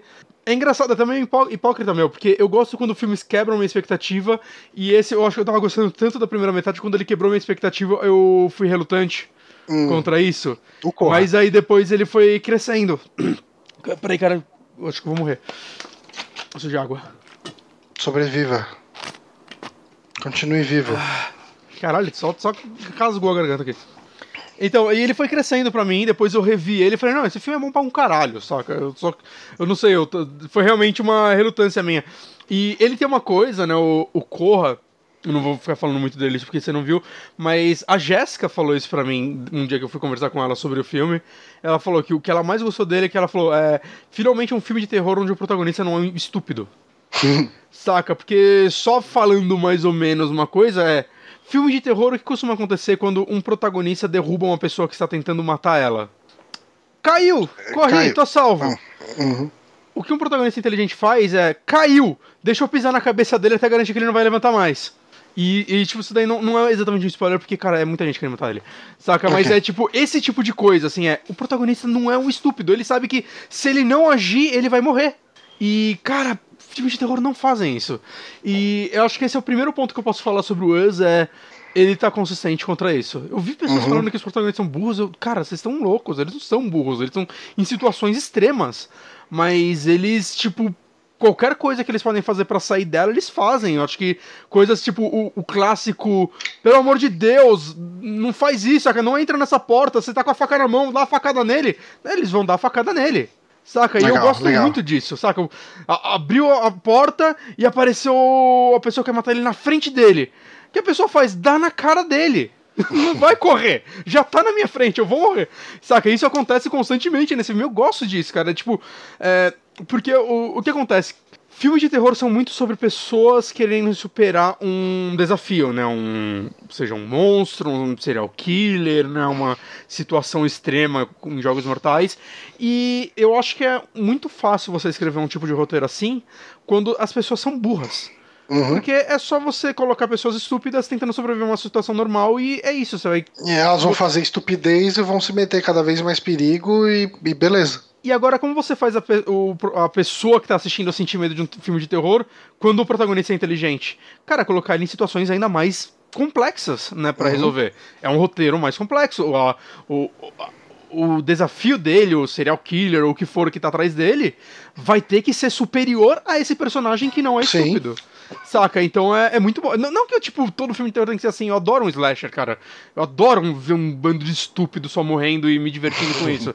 Saca? Mas é legal quando um filme tenta fazer algo diferente. Né? Mesmo porque muito filme entrega personagens estúpidos achando que tá fazendo algo genial. Né? Eu, eu acho que eu gosto disso quando os filmes são mais conscientes Ok. né? Get Out, cara, eu, eu não sei o que, que eu posso ou não falar sobre ele, cara. O que eu posso dizer é o seguinte: Get Out, desculpa. Was, né? O Nós. Hum. Basicamente é uma. Conta a história de uma. No começo, né? Ele abre com uma criança, né? Isso nos anos 80, eu acho que deveria estar ali. É, ela tá com, nos- no parque com os pais e tudo mais. E eu acho que é uma cena muito interessante, assim, como ela é feita, porque é meio que toda feita pelos olhos da criança. Então a câmera tá sempre muito baixa, você mal vê o rosto dos adultos, saca? Eles conversando, você. Não que você não veja a cara deles, você. É tipo como se a criança estivesse olhando pra cima e você vê, só que a câmera tá lá embaixo, meio que torta, olhando pra cima junto com ela. Né? E é, é muito pra, tipo, mostrar como as pessoas sei lá, cara, não estão tão atentas àquela criança, por mais que seja o perigo. É, seja o perigo, seja o foco delas, né? Elas estão lá curtindo o parque com a filha deles. E aí acontece algo, essa criança se perde dos pais, ela entra numa casa assombrada e ela encontra algo lá que aí corta para o presente. Ela já tá casada, né? É a personagem da Lupita. né? Lupita Nyong, se fala o nome dela? Não, não sei como pronunciar. Né? E eu não conheço muito o trabalho dela, muita gente ficou muito feliz em ver ela nesse filme, né? Eu, eu não conheço a carreira dela em si, né? Sei que ela fez o Star Wars e tal, mas eu não, não conheço a carreira dela, né? Eu conheço ela mais de nome mesmo. E assim, por esse filme, ok, ela, ela é uma atriz fantástica. Eu tenho que. Me recomendem o que mais bom ela fez, saca? Porque ela é. Assim, a atuação dela nesse filme pra mim é nível Oscar, saca? Ela tá fantástica. Né? E ela tá voltando pra essa praia com o marido dela atual e os dois filhos. E, cara, eu acho que o que essa, essa série faz de muito bem, essa série, esse filme faz de muito bem, é você entender o desconforto dessa mulher em estar voltando lá. Saca? O tempo todo rola uma. Ela tá, ela tá completamente desconecta das pessoas que estão em volta dela. Assim, ela, ela não quer estar fazendo isso. Saca? Ela não quer. Ela, o perigo dela reviver o que aconteceu na infância dela nessa, nessa casa é muito pra ela, mas eu, eu sinto que não é, saca, não é uma pessoa que tá mal-humorada ou tremendo, ou, saca, exagerando. É só tipo, sabe quando a pessoa tá off o tempo todo, ela tá desatenta, Sim. né? E isso vai crescendo dentro dela até que acontece as coisas que vai levam a esse filme, né? Levam a parte mais de terror dele. Eu gostei muito da história. Eu, eu tô vendo é, esse filme dividir mais opiniões do que o, o Corra. Sério, eu não vi ninguém falando mal dele. Eu não vi pessoas falando mal, mas eu vi pessoas mais, tipo, como eu posso dizer? Sei lá, o Red Letter Media mesmo. Os caras estavam meio. é, eles não gostam muito da segunda parte do Corra também, pelo menos da parte da explicação do motivo que tá acontecendo tudo. E eles gostaram menos ainda da explicação do que tá acontecendo nesse filme Hum. digamos assim. Né, e eu vi mais gente, aquele youmoversucks.com, tudo bem que aquele cara não gosta de nada, mas ele não gostou tanto também e tal. Eu sinto assim, é, as pessoas estão amando esse filme, e merece, mas eu tô vendo mais pessoas criticarem ele do que eu via pessoas... Eu não vi literalmente ninguém criticando Corra. Ok. Resumindo, eu não vi ninguém criticando Corra, Corra, e eu vi algumas pessoas criticando esse filme, e acho que já é algo. É, e eu não acho que é justo, saca? Eu acho que... Eu acho que talvez, assim, é, eu tenho que ver mais opiniões de pessoas sobre ele que expliquem é, os lados mais sociais dele que eu não consegui captar sozinho. Porque eu acho que Corra é um filme mais importante, né? Como ele lida com racismo, essas coisas todas. É um filme muito chocante. Eu nunca vi nenhum filme é, lidar com esses temas da forma que, que Corra fez, saca? De, de você pensar mesmo, saca? De como você age, como às vezes você é o racista inconsciente, né? O racista legal, né? Tipo, quando ele chega na casa dos parentes da namorada dele e um deles vira e fala: Nossa, eu votaria no Obama duas vezes se eu pudesse. Só porque ele é negro, o cara falou isso, saca? E é, é aquele racismo inconsciente. é O, o cara, nem de longe, ele sabe o que ele tá fazendo. Uhum. Né? E eu acho que. Tá querendo filme- pagar de, de desconstruidão e Sim. tá sendo só um babaca. E eu acho que esse filme ele tenta trazer outros comentários. Eu acho que eu não captei tanto eles, mas eu também não acho que isso seja importante pra você apreciar ele, porque assim como Corra, se você tirar todo o comentário social desse filme, ele ainda é um filme foda pra caralho. Uhum. Saca? Ele ainda é um filme tenso pra caralho. Ele não tem um jumpscare, não tem nenhum momento de som alto, absolutamente nenhum. Saca? E isso é incrível porque quando eu fui ver esse filme, cara, passou antes um trailer de um filme, acho que colombiano, que é sobre uma lenda deles mesmo e é com uma personagem do Arrested Development ainda. E quando eu olhei, eu, caralho, eu quero ver isso. Eu desisti de ver o filme do trailer. Porque o trailer tem uma hora que são duas crianças presas num carro, eu juro pra você, eu acho que tem 15 jumpscares mais ou menos Num numa trailer. cena do trailer. Caralho. Saca? Que é tipo, eles deixaram a cena, acho que metade da cena lá passando também. Mas eu, mano, pá, é assim, um seguido do outro ao ponto de não ser mais jumpscare, é só tipo, parece que você tá ouvindo um techno. Uhum. Saca? Cara, é só um- uma música eletrônica, é um lixo Quando, quando, quando tudo dá susto, nada dá susto. né? Exato, exato. Exato, Exato. cara. Tipo, isso. Cara, se vocês têm que parar com isso, cara, saca? É. Pelo menos quando são jumpscares reais, como o Mike Flanagan costuma fazer nos filmes dele, ou. O Mike Flanagan até nem tanto, né? Ele usa muito pouco, mas o. O, o John. É o John Will. O James Wan, quer dizer, no, no Atividade Paranormal. São filmes com muitos jumpscares, mas pelo menos eles são válidos. Saca? Não é o cara abriu a porta, ah, meu Deus, o gato! Bé! Saca? Não. E, e esse, cara, é um filme que eu consigo ver muita produtora olhando pra esse filme falando, mano, mete um jumpscare nessa cena, cara. O cara apareceu do nada, mano. Como não tem um jumpscare aí? Saca? E tipo, porque não precisa. Porque o filme é mil vezes mais tenso, sem um jumpscare, É, né? se você, eu já vi gente dando. Eu já vi gente dando exemplo de que filme de terror é tipo um elástico. E você tem que sempre puxar ele, mas nunca arrebentar, né? Porque a pessoa tá sempre tensa. E o jumpscare é quando você solta o elástico e bate na cara da pessoa. É, Não é legal, não é inteligente, não é, não é tensão de verdade, saca? É só um barulho alto. E, e esse filme não, cara, é o tempo todo. Você. Não, minto, não é o tempo todo. Porque um dos personagens, o, o marido dela, que é o, o ator, ele chama Wilson Duck, ele fez o Pantera Negra, Os Vingadores, ele é um um cara de Wakanda, o ah, cara, é difícil o nome deles, aqueles Mbak, sei lá. Saca, é tipo, é uma, uma, uma sílaba apóstrofe, é, é um Baku, M apóstrofe Baku, né? E cara, é- esse person... esse cara é tão bom, cara. Puta que pariu, porque tipo, o personagem dele é assim, ele é um brutamontes. Esse maluco é muito grande. Saca? E isso já quebra, porque, tipo, é, ele é o pai da família, ele é esse gigante. Como a gente vai, tipo, botar medo com um cara desse estando do lado dos mocinhos, saca? E, cara, ele é tão engraçado. No, no Get Out tem todo o lance do personagem ficar ligando pro amigo dele o tempo todo. E o amigo dele ser a coisa mais engraçada do mundo, ao mesmo tempo que ele não é burro. Quando o amigo dele lida que, tipo, ele repara que, tipo, ah, mano, fudeu meu amigo. O que ele faz? Ele vai pra polícia, cara. E as pessoas não acreditam nele, saca? Tem muito disso. Tipo, normalmente as pessoas são inteligentes. Talvez as pessoas em volta dele não são de tantos, mas os protagonistas são inteligentes. Eu acho isso muito bom. E, cara, esse personagem, de- é, ele é o alívio cômico que ele, ele consegue fazer piadas nos momentos de tensão e funcionar. Saca? Não é aquele momento Marvel que, tipo, ah, as pessoas estão morrendo, mas vamos fazer uma piada. É, tipo, é isso, mas é, é muito mais uma piada de uma pessoa que tá tão nervosa que ela precisa quebrar o gelo pra É ela o, mesma. o rindo de nervoso. É, é muito isso, cara. E é- mas é tão bom. assim, é- cara, a atuação desse maluco também é fantástica, saca? Todo mundo, as crianças estão bem pra caralho nesse filme. Os dois filhos, principalmente a filha dela, cara, que. Falando mais ou menos por cima, todo mundo faz dois personagens, né? Uhum. Também que eu tenho que ter um- alguma coisa pra falar aqui sobre o filme. Mas. E, cara, é- é- todo mundo tá tão incrível nesses papéis. E... Eu quero muito ver. Talvez eu veja esse final de semana. Cara, vê. E se você tiver tempo pra ver o Corra antes, eu recomendo também. Saca? é, Mas. é, o Corra daria pra baixar. Sim, sim. Eu, eu não sei se ele tem alguma no Amazon, não sei. Ah, depois eu dou uma olhada. Mas assim, é, realmente eu não quero ficar mais entregando o filme. Ele tem a, a mulher do. do. Cara, qual é o nome dela? A Elizabeth Moss do Handmaid's Tale. Ela tá no filme também, ela tá muito bem. Né, Ela é de um grupo de amigo deles e tal. Né? Mas, cara, eu acho que a, a história, assim, ela é muito original, muito criativa. O andamento dela é muito bom.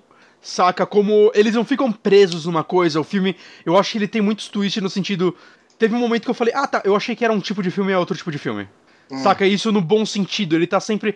Ele é dinâmico, ele começa de um jeito, ele evolui pra outro, depois ele vai pra outro.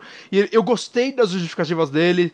Saca? Então, eu acho que todo o ritmo dele é muito gostoso. É um filme que eu com certeza quero ver mais vezes. Pessoas que viram mais de uma vez falam que é um filme interessante se ver mais vezes porque você vai pegar mais detalhes, saca? Que coisas do final que se juntam com o começo e tudo mais, você vai rever ele de outra forma.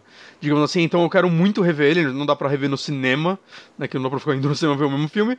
Mas com certeza eu vou querer. É um filme que eu quero ter em Blu-ray, tá ligado? É um filme que eu gostaria de ter na minha coleção. Ah, legal. Eu escrevo o nome do serviço de streaming terror que você mencionou no.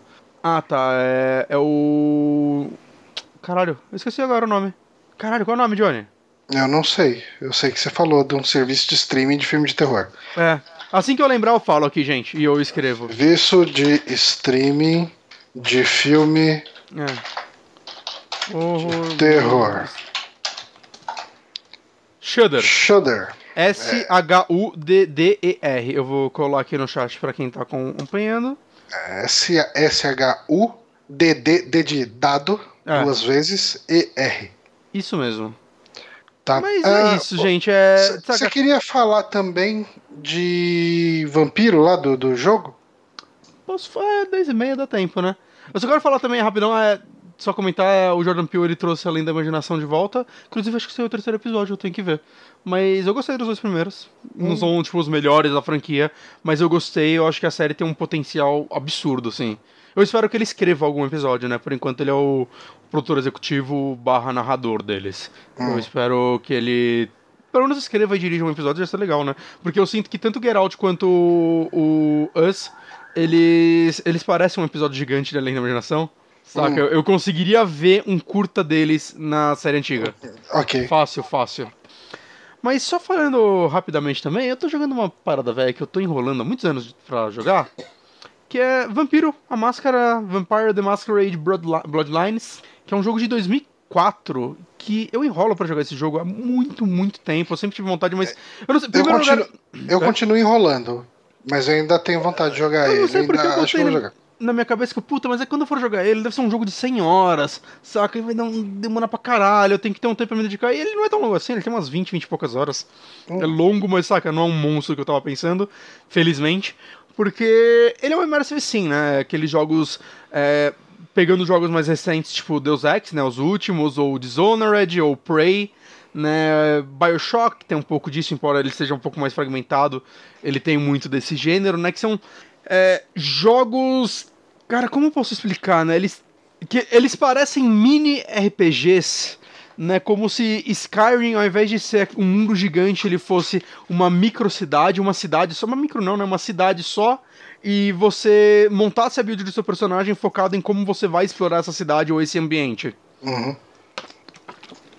É, e, cara, eu acho. Sempre que eu pego um jogo desse pra jogar, eu lembro que eu começo a pensar, cara, eu acho que é meio que meu gênero favorito, ou um deles. Hum. Saca? Porque sempre que eu pego, tipo, começo a jogar Dishonored, cara, eu, eu me perco naquele jogo, eu amo ele, saca? Aí eu pego Deus Ex, principalmente os dois últimos. Embora eu joguei muito primeiro, eu tinha que terminar. O primeiro eu nunca terminei. Né? Deu até vontade de, de tentar de novo aqui. Tem muita coisa do primeiro Deus Ex que, quando eu tentei rejogar ele há uns anos atrás, é, é coisas mecânicas. Tipo, você não pode ser visto, mas o stealth dele não é muito bom. Hum. Né? Ele é, antes de stealth ser o que era pra jogos em primeira pessoa. Acho que ele, embora eu acho que Tiff veio antes, mas Tiff também tinha terceira pessoa, mas então nele não funciona. Nele, eu não acho bom o stealth dele. Mas, cara, eu, eu não sei, eu gosto tanto desse gênero, assim, e tipo, o que me motivou a jogar esse jogo é, eu já tava afim há um tempo, aí o Antônio, né, do Caras ATI, né, ouvinte nosso e tudo mais, ele, quando ele começou a jogar, ele começou a falar muito desse jogo, e ele, ele tem o dom de quando ele gosta de algo, me deixa com vontade de jogar, né, ele fez isso com Tyranny, Ok. embora Tyranny eu ainda não joguei, né, ele só falava de Tyranny quanto incrível era, e ele jogando hoje em dia, e tipo, Sempre que eu vi alguma pessoa falando de Vampire, é alguma pessoa que jogou no passado. E eu, ah, mas deve ter muito valor nostálgico. E não, ele, como ele foi uma pessoa que começou a jogar agora e tava amando agora, é, me deu mais. Eu, tipo, ah, ok, é, deve dar pra superar, né, os defeitos dele, ou limitações dele. Que não são poucos. Ok. E, assim, primeira coisa que eu pensei depois de jogar, sei lá, duas horas dele é, caralho, como eu gostaria de ter descoberto esse jogo mais cedo, tipo, na minha adolescência, saca? E, segundo, agora eu tô com umas 8, 9 horas dele. Eu acho que ele é um dos melhores jogos que eu joguei na minha vida. Assim, eu, eu tô. Simplesmente eu amo esse jogo. Caralho. Eu, eu amo esse jogo, assim, é. E o que me motivou também, além do Antônio, foi o trailer do 2, né? Que anunciaram dois do nada, ninguém tava esperando. E eu, tipo, cara, eu tenho que jogar um antes de jogar o 2. Saca? Eu tenho que jogar e eu vou querer jogar o 2. Uhum. E então eu. Aí eu, tipo, final de semana passado, Tem retrasado. data já pro 2? Tem, ele tem. Acho que, tipo, março do ano que vem. Ou tá, tipo, primeiro semestre do ano que vem. Mas ele parece estar bem encaminhado já. Acho que eles esperaram, saca, o momento certo pra mostrar. Tanto que eu vi muita gente comemorando, primeiro, que o roteirista voltou pro jogo, né? Parece que o 2 está sendo escrito pelo roteirista do 1 e a roteirista do Dishonored. Que eu, Ok. ok, excelente. E o compositor do 1 voltou. E eu, ah, legal. Eu não- eu- inclusive eu tenho que ver o que mais esse cara fez, né? Porque eu, ah, eu vi muita gente comemorando isso, noticiando e tudo mais. E caralho, que trilha sonora maravilhosa que esse jogo tem. Saca, tem, tem uma. Um, dos cenários do jogo, ele tem meio que uma música pra cada área Você que você tá. tá, você, é, desculpa, você tá jogando ele com mods, não? A única coisa que eu instalei nele foi o. ah, Eu comprei no GOG, né? Inclusive, eu ia falar du- duas semanas atrás, ele tava tipo 7 reais no GOG. Eu falei, caralho, tá tudo se juntando pra jogar essa merda. Foda-se, vou comprar. Se ele ainda tivesse preço, eu teria comprado. E no GOG ele já roda. Ele já vem né, com os patchzinhos do GOG pra rodar. Mas eu baixei um patch não oficial que. Cara, a comunidade desse jogo é ativa até hoje. Tem patch versão. Eu baixei a versão 10.2, que é do final do ano passado, mas tem tipo já uma 10.3 beta, que saiu tipo em fevereiro desse ano. Os caras não param.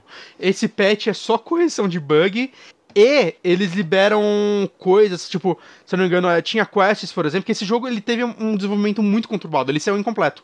A, a equipe não conseguiu terminar o desenvolvimento dele, tanto que ele é extremamente quebrado, saca? E a comunidade muito que salvou ele, né? Ele vendeu extremamente mal no lançamento, ele virou cult depois de um tempo.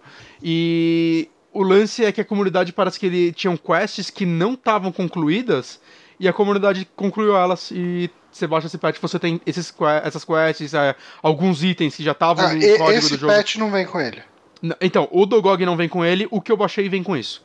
Ele libera conteúdos que estavam incompletos e a comunidade concluiu eles. Saca? Terminou de programar eles pra eles funcionarem. Ok. Foi a única coisa que eu baixei. Ah, e um mod pros olhos. Que os olhos dos personagens são meio feios, eu baixei Ó. um mod que deixa os olhos bonitões. O Hot Sort perguntou onde você arruma os mods. Cara, entra no fórum, tanto do Steam quanto do GOG. Os dois têm tópico, aquele tipo tópico oficial de mods. E aí vai estar lá uma puta lista. E aí você seleciona. Esse de patch não oficial, eles vão estar sempre um link, assim, vai ser o primeiro, que vai te mandar pra alguma página que tem milhares de mods de Vampire. Você só pega essa primeira versão. É bem, bem simples, assim. E esse patch não oficial é tipo: baixou um executável, dois cliques e instalou. Saca? Não tem que ficar abrindo arquivo. É, é super simples. Ah, legal. Saca? É, o do olho eu só arrastei pra dentro da pasta. E tem uns mods gráficos e tal. Eu baixei um mod de shader, eu não gostei dele e tirei. Só isso. Que é pra melhorar a iluminação, eu achei que piorou, que algumas coisas ficaram muito claras, inclusive os menus ficaram brilhando. Talvez eu não tenha configurado ele direito, eu não sei, mas eu não gostei. Eu até pensei que esse jogo ia ter mais, saca? Texturas, HD, essas paradas, não tem tanto assim. E a coisa que eu recomendo, pelo menos pra quem tem placa Nvidia, abre o painel da Nvidia de, de não da, da Experience, o painel de controle da placa, que você consegue regular os jogos por lá, né, algumas funçõezinhas. Seleciona o Vampire lá e bota tudo no talo.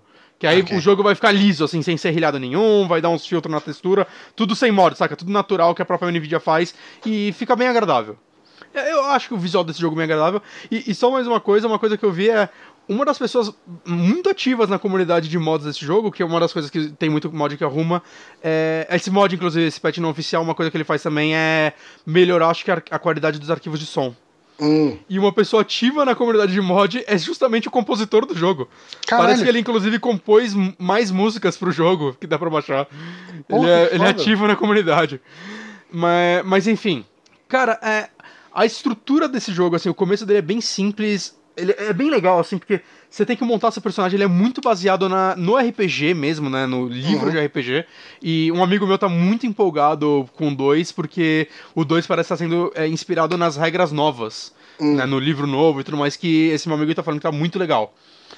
Mas enfim, ele é muito inspirado nisso ao ponto, tipo, eu acho muito legal quando você vai criar seu personagem, tem duas opções. Uma é responder um questionário e a outra é você li- literalmente montar Escolher direto ali. E eu fui. é, eu fiz antes de, esse de responder o questionário, cara, e é muito bom o texto, cara. Tem umas perguntas. Tipo, saca, ele dá uma pergunta e, tipo, três respostas pra você selecionar, né? Tipo, acho que o Fallout tem isso, né? O Uhum. do 3, tipo, quando você vai. É no 3 mesmo, quando você vai. Você tá lá na escola, aí pra você definir seus status, você pode resolver, tipo, fazer uma prova. Sim. E é mais ou menos isso, cara. É que eu não vou lembrar de cabeça o texto disso, mas, cara, tem umas perguntas que são muito engraçadas, assim, saca? E, e aí disso ele tirou seu. E... Só que quando eu fiz esse teste, o que ele me sugeriu foi aquele malcaviano. E todo uhum. mundo falou, não joga com ele a primeira vez. É, malcaviano é meio doido, né? É que ele escuta a voz e todo mundo falou, não joga com ele a primeira vez porque ele dá é, spoiler. Eu, como assim, cara? Mas deve ser interessante jogar sem ele. Ele fala, mano, tem um plot twist do jogo que o Malcaviano te entrega no meio a voz. e, e, todo mundo recomenda. Cara, eu, tipo, eu acho que eu vou jogar uma segunda vez com ele. Uhum. Saca? Porque, cara, são várias é, classes de vampiro. Quando você escolhe a classe, o clã, né? Que tem o Nosferatu, o Malcaviano. Eu peguei o Toreador, eu acho que é o nome. Que é tipo o, o vampiro mais galanzinho, artista, saca? Uhum. E aí a, depois você escolhe o, a classe. Você escolhe masculino e feminino. Tem a parte de histórias que é você pega qual seria seu passado pré-vampiro, né? Isso é legal porque muda para as classes e algumas mudam entre masculino e feminino. É, e tipo, o meu que eu peguei é você o artista esfomeado. Eu, cara, é isso aí, cara, me identifico, que artista passa fome mesmo. e aí eu tenho mais um de percepção, mas a minha beleza eu só posso ter até nível 4 e não 5. Saca? E, e cara, é muito legal como funciona os elementos de RPG dele, porque não é tudo. A maioria dos jogos hoje em dia é tipo, você tem, sei lá, força, destreza, as, as básicas, e aí tem, tipo, sei lá, lockpick, stealth, essas coisas, né? Esse jogo, ele tem essas, esses, essas fichas, né, que você vai montando, só que na direita tem, por exemplo, novamente, lockpick, essas coisas, mas, ah, pra aumentar lockpick, o que é lockpick? É a soma de destreza mais outro negócio.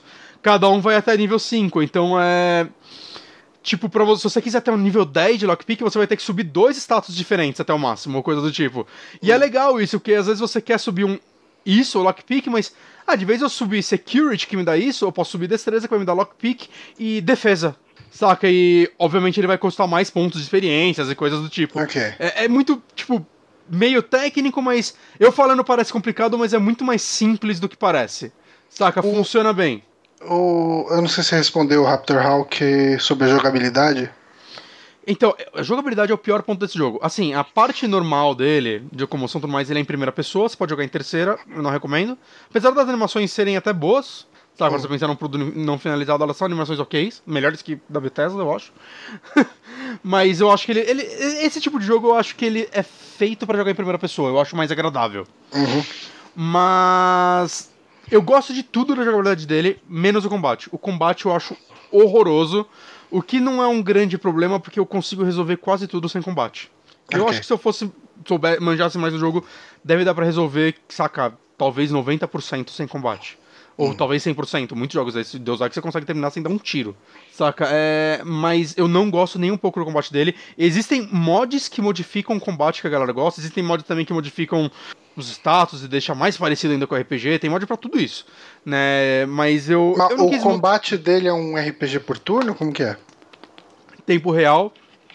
Quando é em primeira pessoa. É, quando é com arma de fogo, é em primeira pessoa mesmo, você pega a arma e atira. É, só que, cara, eu, eu, não sei, o hitbox é meio cagado. O crosshair, ele é para ser ruim o crosshair no, no começo, né? Porque eu não tenho. Eu não invisto muito nisso, então demora muito para ele fechar. Então, beleza, é difícil de acertar. Mas, cara, sabe quando. Não é gostoso mirar. Armas corpo a corpo, o combate fica em terceira pessoa automaticamente. E, cara, eu não sei. Eu não, parece que nada funciona. É, é, é, escroto, assim, é, é você ficar batendo inimigo e ele batendo você e você torcendo pra dar tudo certo. E aí você usa umas habilidades aí pra aumentar a resistência, encher sua vida, pra, saca, torcer pra dar tudo certo, mas eu, eu não consigo lidar com aquele combate. É, é horrível, é horrível. E tem as partes stealths, que elas também são meio quebradinhas, mas dá certo, você, você consegue matar uns inimigos no stealth ou sugar o sangue deles. Mas a parte que o jogo brilha, cara, é. Cara, primeiro o texto dele é muito, muito bom, saca? E quando muita gente elogiava isso, falei, ah, deve ser bom um jogo de 2004, deve ser bom, saca? Níveis desse, dessa época tem, tem jogos com bons textos, né? O Deus Ex original tem um roteiro muito bom, tudo mais, né? Sei lá, System Shock tem um roteiro excelente para suas épocas e tudo mais. Só que eu achava que, ah, deve ser algo bom pra sua época. Não, cara, cara, o texto desse jogo é muito, muito bom. Apesar de, tipo, algumas coisas serem meio limitadas nas suas decisões, nas suas escolhas, eu sinto que ele tem uns diálogos, cara, que, saca, são melhores que de muitos RPGs atuais. Saca? E eu, e eu entendo o porquê trazer o roteirista desse jogo de volta foi um big deal. Eu não sei o que mais ele fez na carreira dele. Uhum. Mas, saca, é. Vai, talvez dá pra trazer. Eu não sei. É muito nível esses CRPGs, eu acho que costumam ter textos muito bons, tipo Wasteland, os Fallouts antigos, Fallout New Vegas, né, jogos da Obsidian. Eu acho que ele não deve em nada para esses jogos e em alguns momentos ele beira bastante o genial. Assim, é porque ele consegue viajar em muitos tons, assim, de tem partes mais cômicas, tem partes mais sérias, né? Tem, tem um momento que você encontra essa galera na praia que eu falei que a, a música é tão bonita. E é uma galera na praia que você descobre que eles são os Blood, eles são chamados, né? Que são vampiros mais fracos. Né, que eles mal são respeitados como vampiros e muitos, é, quando se tornam vampiros, nem sabem que são vampiros, saca? Não tiveram ninguém para treinar eles, eles acordaram um dia são vampiros e, tipo, eles nem sabiam que vampiros existiam, saca? E você vai conversando com eles e é uma parte meio melancólica, saca? E uma delas é, tipo, uma malcaviana que ela meio que prevê o futuro, digamos assim, mas não coisas certas. E normalmente esses personagens entregam charadas meio merdas, assim, né, em jogos, e até em hum. livros. E eu acho que, tipo, o que ela fala faz muito sentido, assim, você consegue. Com um pouco que eu tinha jogado quando eu falei com ela a primeira vez, eu sentia que eu já, já tava entendendo onde ela queria chegar. Ok. E, e tem algumas partes, tipo. Porque tem todo o lance dos clãs de vampiros, e você tem que, saca, interagir com eles, e às vezes você vai fazer uma quest que vai irritar alguém, e uma das perguntas que você pode fazer pra ela é tipo, ah, quem são meus amigos? E ela fala, ah, poucos. Né? Aí ela cita o Homem do Sofá, que é uma pessoa que você realmente tinha encontrado antes, ele tá à beira da morte, sabe? Que você pode ajudar ele ou não. Né? Ela cita ele, ela cita, acho que o cara que te treina e tudo mais. Aí quando você pergunta quem são seus inimigos, ela fala, muitos. É, alguns é, é, muitos e é difícil identificar. Alguns com espada, outros com sorriso, mas todos tão mortais quanto, saca? Eu acho que é um texto que entrega bem, ainda mais com aquela música, que é uma música no violãozinho, assim, no meio da praia. Esse jogo ele me passa um clima muito. Eu tô muito afim de assistir o filme O Corvo. Hum. Que sabe aquele clima de filmes dos anos 90, tipo aquela de, assim, Las aquela Vegas. escuridão dos anos 90. Sabe que você vai e tem uns mendigos, tipo, numa lata de lixo em chamas. Em chamas, né? Pegando fogo, na verdade, pra se esquentar. Que é uma coisa que você não vê muito em filmes atuais. Lembra muito, tipo, aquele Blade, o Blade também, né? Tem os clubes. E, cara, eu não sei, cara. Os personagens são. Tipo, pelo menos os principais são todos muito bons. E a parte que ele me pegou, que me surpreendeu, depois eu fui pesquisar mais e, caralho, tipo, teve um investimento aí, a dublagem. Tem personagens, principalmente os secundários, eles não são muito bons, né? Beleza, né? Ou aqueles diálogos, sabe, quando você tá andando e alguém fala algo na rua, você vê que, ah, ok, não tá tão legal aqui.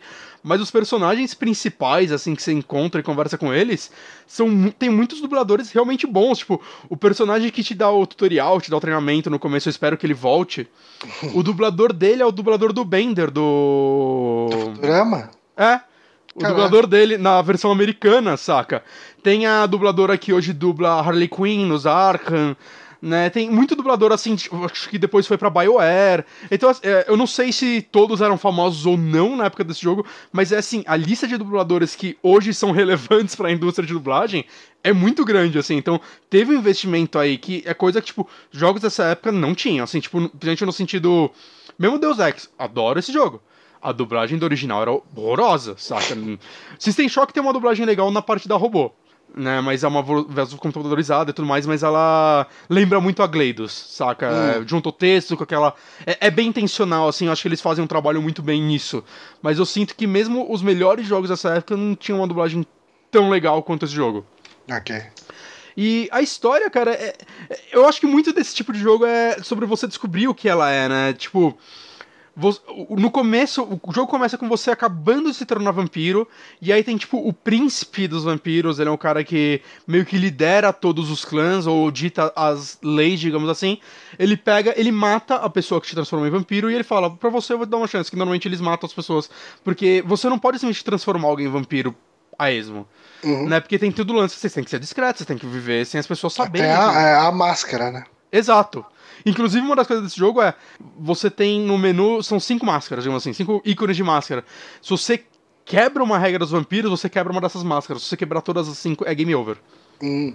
E tem também uma outra que é de humanidade, que você pode fazer, tipo, logo no começo do jogo, quando eu saí do meu apartamento, o mendigo ele me pediu dinheiro. E aí você pode, hum, mas a gente tá nesse bacon, você pode sugar o sangue dele. E se sugar o sangue, às vezes você vai sentir fome, e aí você vai precisar sugar o sangue das pessoas, senão você pode até entrar em modo crazy, saca? Você ficar em modo bestial, sei lá, e não aconteceu comigo ainda, mas pelo que eu sei, você perde o controle e talvez você ataque uma galera.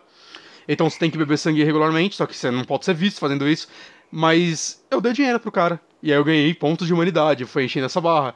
E se você tem pontos de humanidade, você vai conseguir, sei lá, convencer as pessoas a, sei lá, seduzir elas mais fácil, elas confiarem Uhum. mais em você. Né? Tem personagens humanos no jogo também que você lida com eles, alguns sabem que são vampiros, outros não sabem, né? E muito também é sobre você explorar essas áreas, né? Eu tô com umas 8 horas de jogo e eu entrei na segunda área agora. Eu tô essas 8 horas na mesma área. Porque esse jogo- tipo de jogo eu amo, cara. Conseguir resolver as quests. É quase como se o mundo fosse um grande puzzle a ser desvendado. Ah, legal. Saca? Você vai. Você vê um apartamento trancado. Cara, eu, eu tenho que subir meus status pra conseguir abrir esse apartamento e descobrir o que tem aí. Eu, vou ficar lendo computador, invadindo, hackeando computadores pra ler o que as pessoas falam. Eu sou um vampiro hacker. Foda-se, saca? As pessoas vão me passando quests, eu quero tentar resolver elas da forma mais legal possível e pacífica. Porque eu gosto de ser meio pacífico nesses jogos. Eu acho muito legal conseguir resolver quests no diálogo. Uhum. Né? Então tem muito disso. E quando eu cheguei pra segunda cidade, que é o Downtown, a Downtown, eu nem andei nela, eu só cheguei nela, olhei pra cima e vi aqueles prédios gigantes. Eu, caralho, essa área parece ser bem diferente da primeira, apesar de ter o mesmo clima. E aí eu parei de jogar. Mas eu tô muito empolgado pra ver o que vai ter nela, que na primeira cidade já vai te passando coisas que eu só vou conseguir resolver na segunda. E são acho que quatro áreas. E esse tipo de jogo eu gosto disso, que tipo, ao invés de ser um mapa gigantesco lá, Skyrim, Witcher, o que seja, não, são tipo uns- alguns mapas contidos entre si, onde você vai resolvendo as coisas e. Saca, não tem um mapa em si pra você abrir, porque você decora. É, tipo, esse primeiro mapa é um quarteirão, basicamente, com mais umas duas áreas. A área da praia, a área do pier, saca? E as, as áreas que você entra, tipo, casas, tem loading. Né? Porque dá pra entender, eu espero que isso mude no novo. Mas se não Uhum. mudar também não vou incomodar. Mas se for, tipo, mais ou menos como o último Deus Ex, eu vou ficar muito feliz. E eu não sei, cara, eu gosto que você vai começando a conhecer os NPCs, você sabe onde eles estão, você vai decorando um pouco, não só da rotina, não, não uma grande rotina, porque esse jogo não tem ciclo dia e noite, né, mas você vai decorando mais ou menos é, o que fazer com eles, vai, é, as coisas vão ficando meio óbvias, quando alguém fala pra você, puta, você tem que achar tal personagem, você não sabe o que é ele, essa é a quest, você sabe que existe um lugar que é um, um cara que é um detetive, e ele tem um computador que você consegue invadir, e dentro dele você tem lista de pessoas que ele já investigou. E aí você, hum, deixa eu entrar lá e investigar o nome dessa pessoa aqui, pra ver se eu acho alguma informação sobre ela. E você lê a informação sobre ela, e você descobre que ela esteve em tal lugar, e aí você vai ter que descobrir como você vai chegar nesse lugar, saca? Ou conseguir entrar lá, ou, sei lá, passar por um segurança que tá na frente, né? Você pode matar ele, você pode enganar ele, saca? Você pode seduzir ele. É, sempre você vai ter um monte de opção. É, então, e cara, eu amo esse tipo de jogo porque você se perde nisso, você vai querer. É, é realmente, sei lá, eu acho que é muito mais roleplay que muito jogo gigantesco. E eu espero que o segundo jogo mantenha isso, saca? Se, se eles migrassem pra algo gigante, pra um monstruoso, um RPG, ah, eu ia ficar tão decepcionado. Uhum. Né, mas eu não acho que vá, porque também não tá sendo feito, acho que por uma empresa gigantesca, né? Eu acho que só o fato de eles estarem trazendo duas pessoas que trabalharam no gênero, né? O, o roteirista desse jogo e de Dishonored, já quer dizer que, tipo, ah, não, é, são pessoas que devem estar focadas em fazer essa experiência, porque, cara, você- quando você anuncia Vampiro à Máscara Bloodlines 2, né, e não só cria um novo jogo no, nesse cenário, é porque você quer trazer os fãs do 1. Saca? Então eu acredito que eles vão manter essa estrutura. O 2, pelo que eu vi, você vai começar como humano e vai ter todo o processo de você virar um vampiro e escolher o clã que você vai entrar e tudo mais. Parece que vai ser bem legal essa estrutura. Mas, cara, eu, eu tô realmente apaixonado por esse jogo, assim, é. Ao ponto de eu ter parado um pouco de jogar Sekiro antes de terminar. Aí, ó. Eu, eu, semana passada falei que talvez, retrasada falei que Sekiro era o jogo do ano, e essa semana eu digo Sekiro é o jogo do ano, apesar de não ser Vampire Bloodline. São jogos muito diferentes, saca? É meio sacanagem essa comparação, mas é que eu tô. Ah, eu amo esse jogo, tanto que. Enquanto eu jogava ele, eu, cara, qual vai ser o próximo jogo que eu vou jogar? Ok, eu tenho que jogar o último Dishonored. Eu não joguei o. o a daquela DLC Standalone. Aí eu entrei no site e eu vi que ele tava 27 reais. Eu falei, esse é o momento, no CD Kiss. Fica a dica pra galera. Ok, esse é o momento. Já tá baixado aqui, vai ser o próximo que eu vou jogar. Eu, eu simplesmente amo esse gênero. É uma pena que sai um jogo do tipo a cada três anos, talvez, com sorte, né? Ah, não é muito comum. Porque também não é todo mundo que gosta desse tipo, né? A, a grande empresa que faz isso hoje em dia, uma era a empresa que fez os Deus Ex, que hum, eu acho que a gente não vai ter um Deus Ex tão cedo, e ela Uhum. entregou o último Tomb Raider, então acho que o foco dela não vai mais ser esse gênero, e a... é, qual é o nome da empresa do Dishonored? Já, é, é, não é Silicon Knight? É a Silicon Knight?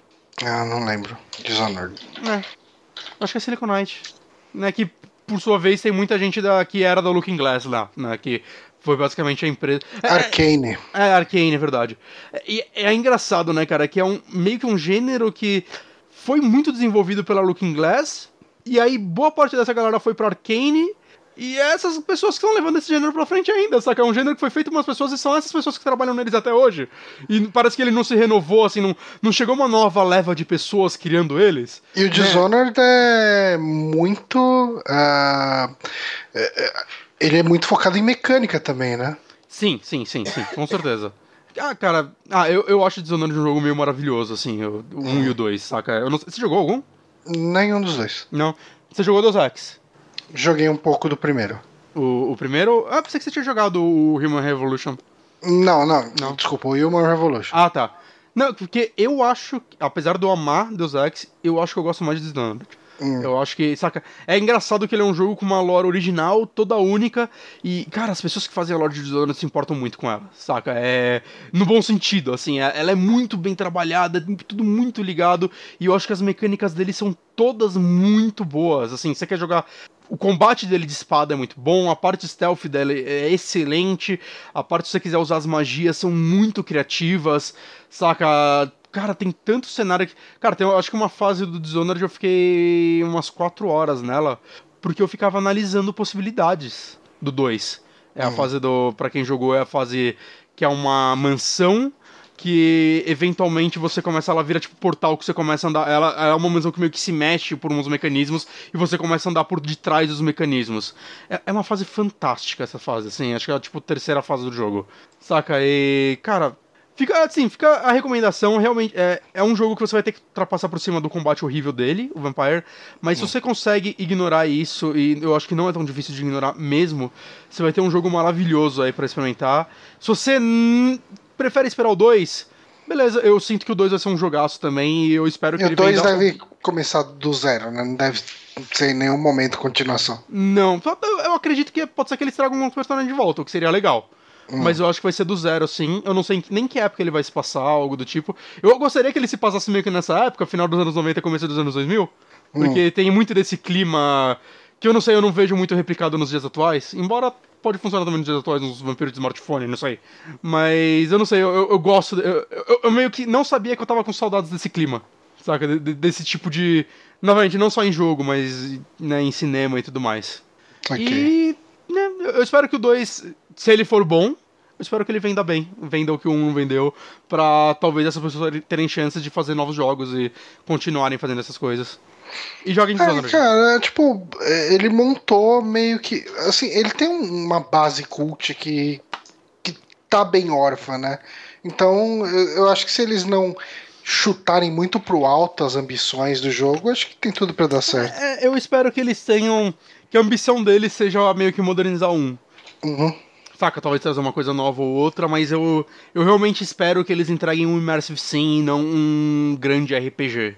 Porque eu acho que, sei lá, cara, é, é gostoso, assim, é, é legal. E são jogos que eu acho que eu, eu me sinto mais motivado a rejogar do que grandes RPGs, porque esse jogo mesmo, cara, o Vampiro, todo mundo fala, mano, cada classe que você escolhe é basicamente um jogo novo, cara. Porque, por exemplo, você vai jogar com Nosferatu, você não pode ser visto. As pessoas têm medo de você, hum. então você tem que ir andando pelos esgotos. Caralho. Saca, isso é bem interessante, né, cara? É. Sei lá, é. é cara, é um jogão. E a comunidade também tem. Se você quer, já jogou, a comunidade fez outros jogos em cima dele. Você pode baixar, tipo, umas novas histórias, assim, jogar histórias inteiras do zero.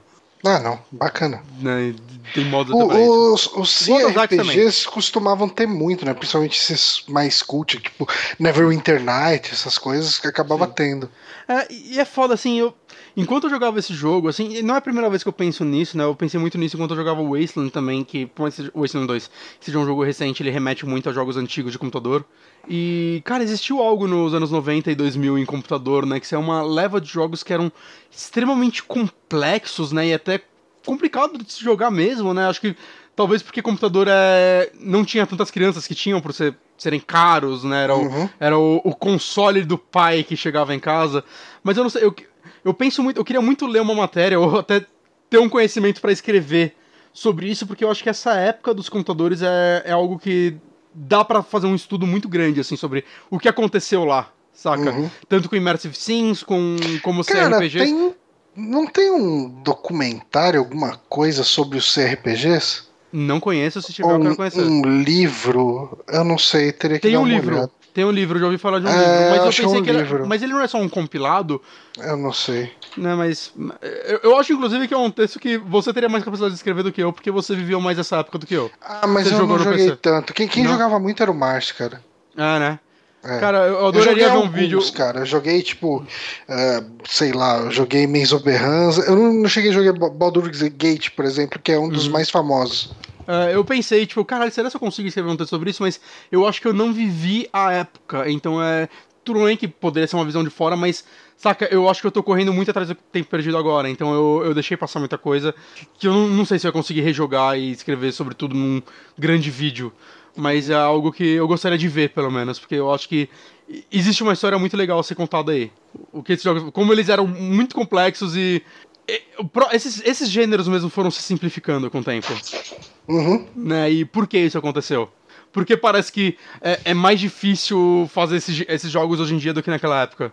E- e- mas eu acho que também tem outros fatores aí. Com eu acho certeza. que o, o jogo ele tem que funcionar bem num joystick. Tipo, mesmo quem joga no PC hoje quer jogar num joystick. Sim. Esse jogo E- daria pra funcionar bem no joystick. Uhum. Esse, mas eu, eu entendo, eu entendo isso. E, e não, né? E tipo, jogos hoje são mais caros de fazer, eles têm que ter uma acessibilidade maior, ou não vendem. Né? Por, por mais que eu acho que. Novamente, eu acho que Dishonored e os dois últimos Deus Ex não deixam. Principalmente o último, cara. O Mankind Divine. que- Caralho, que raiva tenho da Square, cara. Porque. que- não, que jogo bom, cara. É um jogo bom pra caralho, assim, cara. E, e é isso, né, cara? Morreu. Ela, ela vai enterrar a franquia. Não sei se vai voltar um dia. Saca? Que raiva eu tenho dessa empresa nesse sentido. que não vendeu 10 bilhões, então não, não foi um bom jogo pra ela. Mas acho que é isso, né? Falei um pouquinho mais do que eu deveria até, porque o cast Pois tá é. longo, mas jogão, gente. É. Jogo maravilhoso. Beleza. Eu botei na minha wishlist aqui enquanto você falava. Eu acho que você vai gostar, Johnny, porque você gosta de narrativas, saca? É. Jogos focados. É, eu espero que sim, espero que sim, mas eu vou E- comprar quando eu tiver num, num descontão. E Porque você jogo que não vez tem um... por outra, volta com, com descontão. Não, acho que todo mês tem uma promoção dele. E você que não. Ah, mas eu tenho que ter um computador. Não, cara, ele, ele roda na sua calculadora. É, não, ele é de 2000 e... 2004. Ele é feito na Quatro. Source, É, não, Sim, vixe. saca? Então. Roda em cara, qualquer lugar, qualquer ratoeira roda. Não, não precisa nem de placa de vídeo pra rodar esse jogo. É, não. Beleza, então fica a dica. É o Bloodlines, né? É o Bloodlines, que tem um outro que saiu antes, que acho que ele é meio Diablo, as pessoas não gostam dele. Eu, nem, eu nunca vi nada dele, mas ninguém gosta. Ok. Uhum. É, o, o outro tava uns 7 reais, sei lá, no GOG. É. É, mas eu sei que não é ele que o pessoal costuma falar. Não, não, não, não. Ele é, ele é bem esquecível. Tá. Tipo, todo mundo que gosta desse Vamos- jogo não gostou. Vamos ler alguns comentáriozinhos aqui bem rápido. Tá. Ah, bom, o Diógenes, é, Diógenes Lazzarini, eu tô com a boca meio mole aqui. Ah, falou sobre os jogos das crônicas de gelo e fogo que a gente estava comentando, né? Que você falou que tipo jogos diferentões. Existem mods muito conhecidos e complexos para Civilization e principalmente mod para Crusader Kings 2 da Paradox. Inclusive, ah, por muitos anos é comentado que a própria Paradox ia fazer um título de Grand Strategy com a licença, mas até hoje só rumor. Então, aí, tipo, tipo, se quiser jogar aí no Civilization, vai atrás de uns mods aí. Deve Sim. ter naquela loja de mod do Steam. né? Ah, o Workshop, acho que chama. O É, o Workshop, Steam Workshop. Steam Workshop. Tá. Talvez tenha. Fica a dica. E só mais um comentário aqui do Destino Inexorável, que é bastante dramático esse nick do cara. Uhum. Falou, ah, no Retorno do Rei tem um trecho de três quartos de min... é, três ou quatro minutos, melhor dizendo, que resume a história do Gollum. Qualquer coisa além daquilo, acho que é encher linguiça, mas tendo Eu- em vista. Eu acho que É, isso é na versão estendida, talvez. Eu também Não, não, eu, le- eu lembro disso no filme normal, mas qual que é o Eu problema? lembro dessas partes, mas eu não lembrava se eu tinha visto na estendida Então, ou normal. O problema é que eu não sei se isso tá no livro, porque a gente tava discutindo se isso já foi. Se essa história já foi contada no livro. Sim. Eu Não, acho e, que, que, e que o que a gente é, queria saber também é se existia uma história, não um pequeno flashback, né? Mas a história do Gollum realmente conta- registrada. Não, não, sim, justamente. É, é exatamente isso que eu tava falando. Ah, Que, tipo, ah, que eu sei que no filme tem essa cena, mas eu acho que essa cena foi criada pro filme. Eu acho que não tem no livro esse esse trecho assim contando que o Gollum era quem ele era, sabe? uhum. Mas é isso, gente. Uh, 11 horas e 7 minutos agora. Obrigado por quem, para quem acompanhou o podcast até agora. Uhum. A gente tem o Hot Sort, o Raptor Hawk, que interagiu bastante com a gente, o JJet Phil, uh, o Patachu 10 chegou agora há pouco falando que o Flamengo foi muito bem, aparentemente. Oi. E o, o Power Fabito, que mandou um salve. Falou que Dishonored deu sono nele e joguei só até o, só o começo. Nossa queridíssima amiga Thaís Tonhal mandou um beijo pra gente também ali há um tempinho atrás. Beijo. Não sei se ela ainda tá aí. Mas ó, dá uma, mais uma chance. Só queria dizer isso. Ele. ele Tem... O Dishonored. Ah, do Dishonored. Ele, ele vai melhorando bastante. Mas é isso, gente. Obrigado por acompanhar mais este podcast. Eu sou Johnny Santos, fico por aqui. Até a semana que vem. Falou. Bafomé dá tchau também. Não, não, não.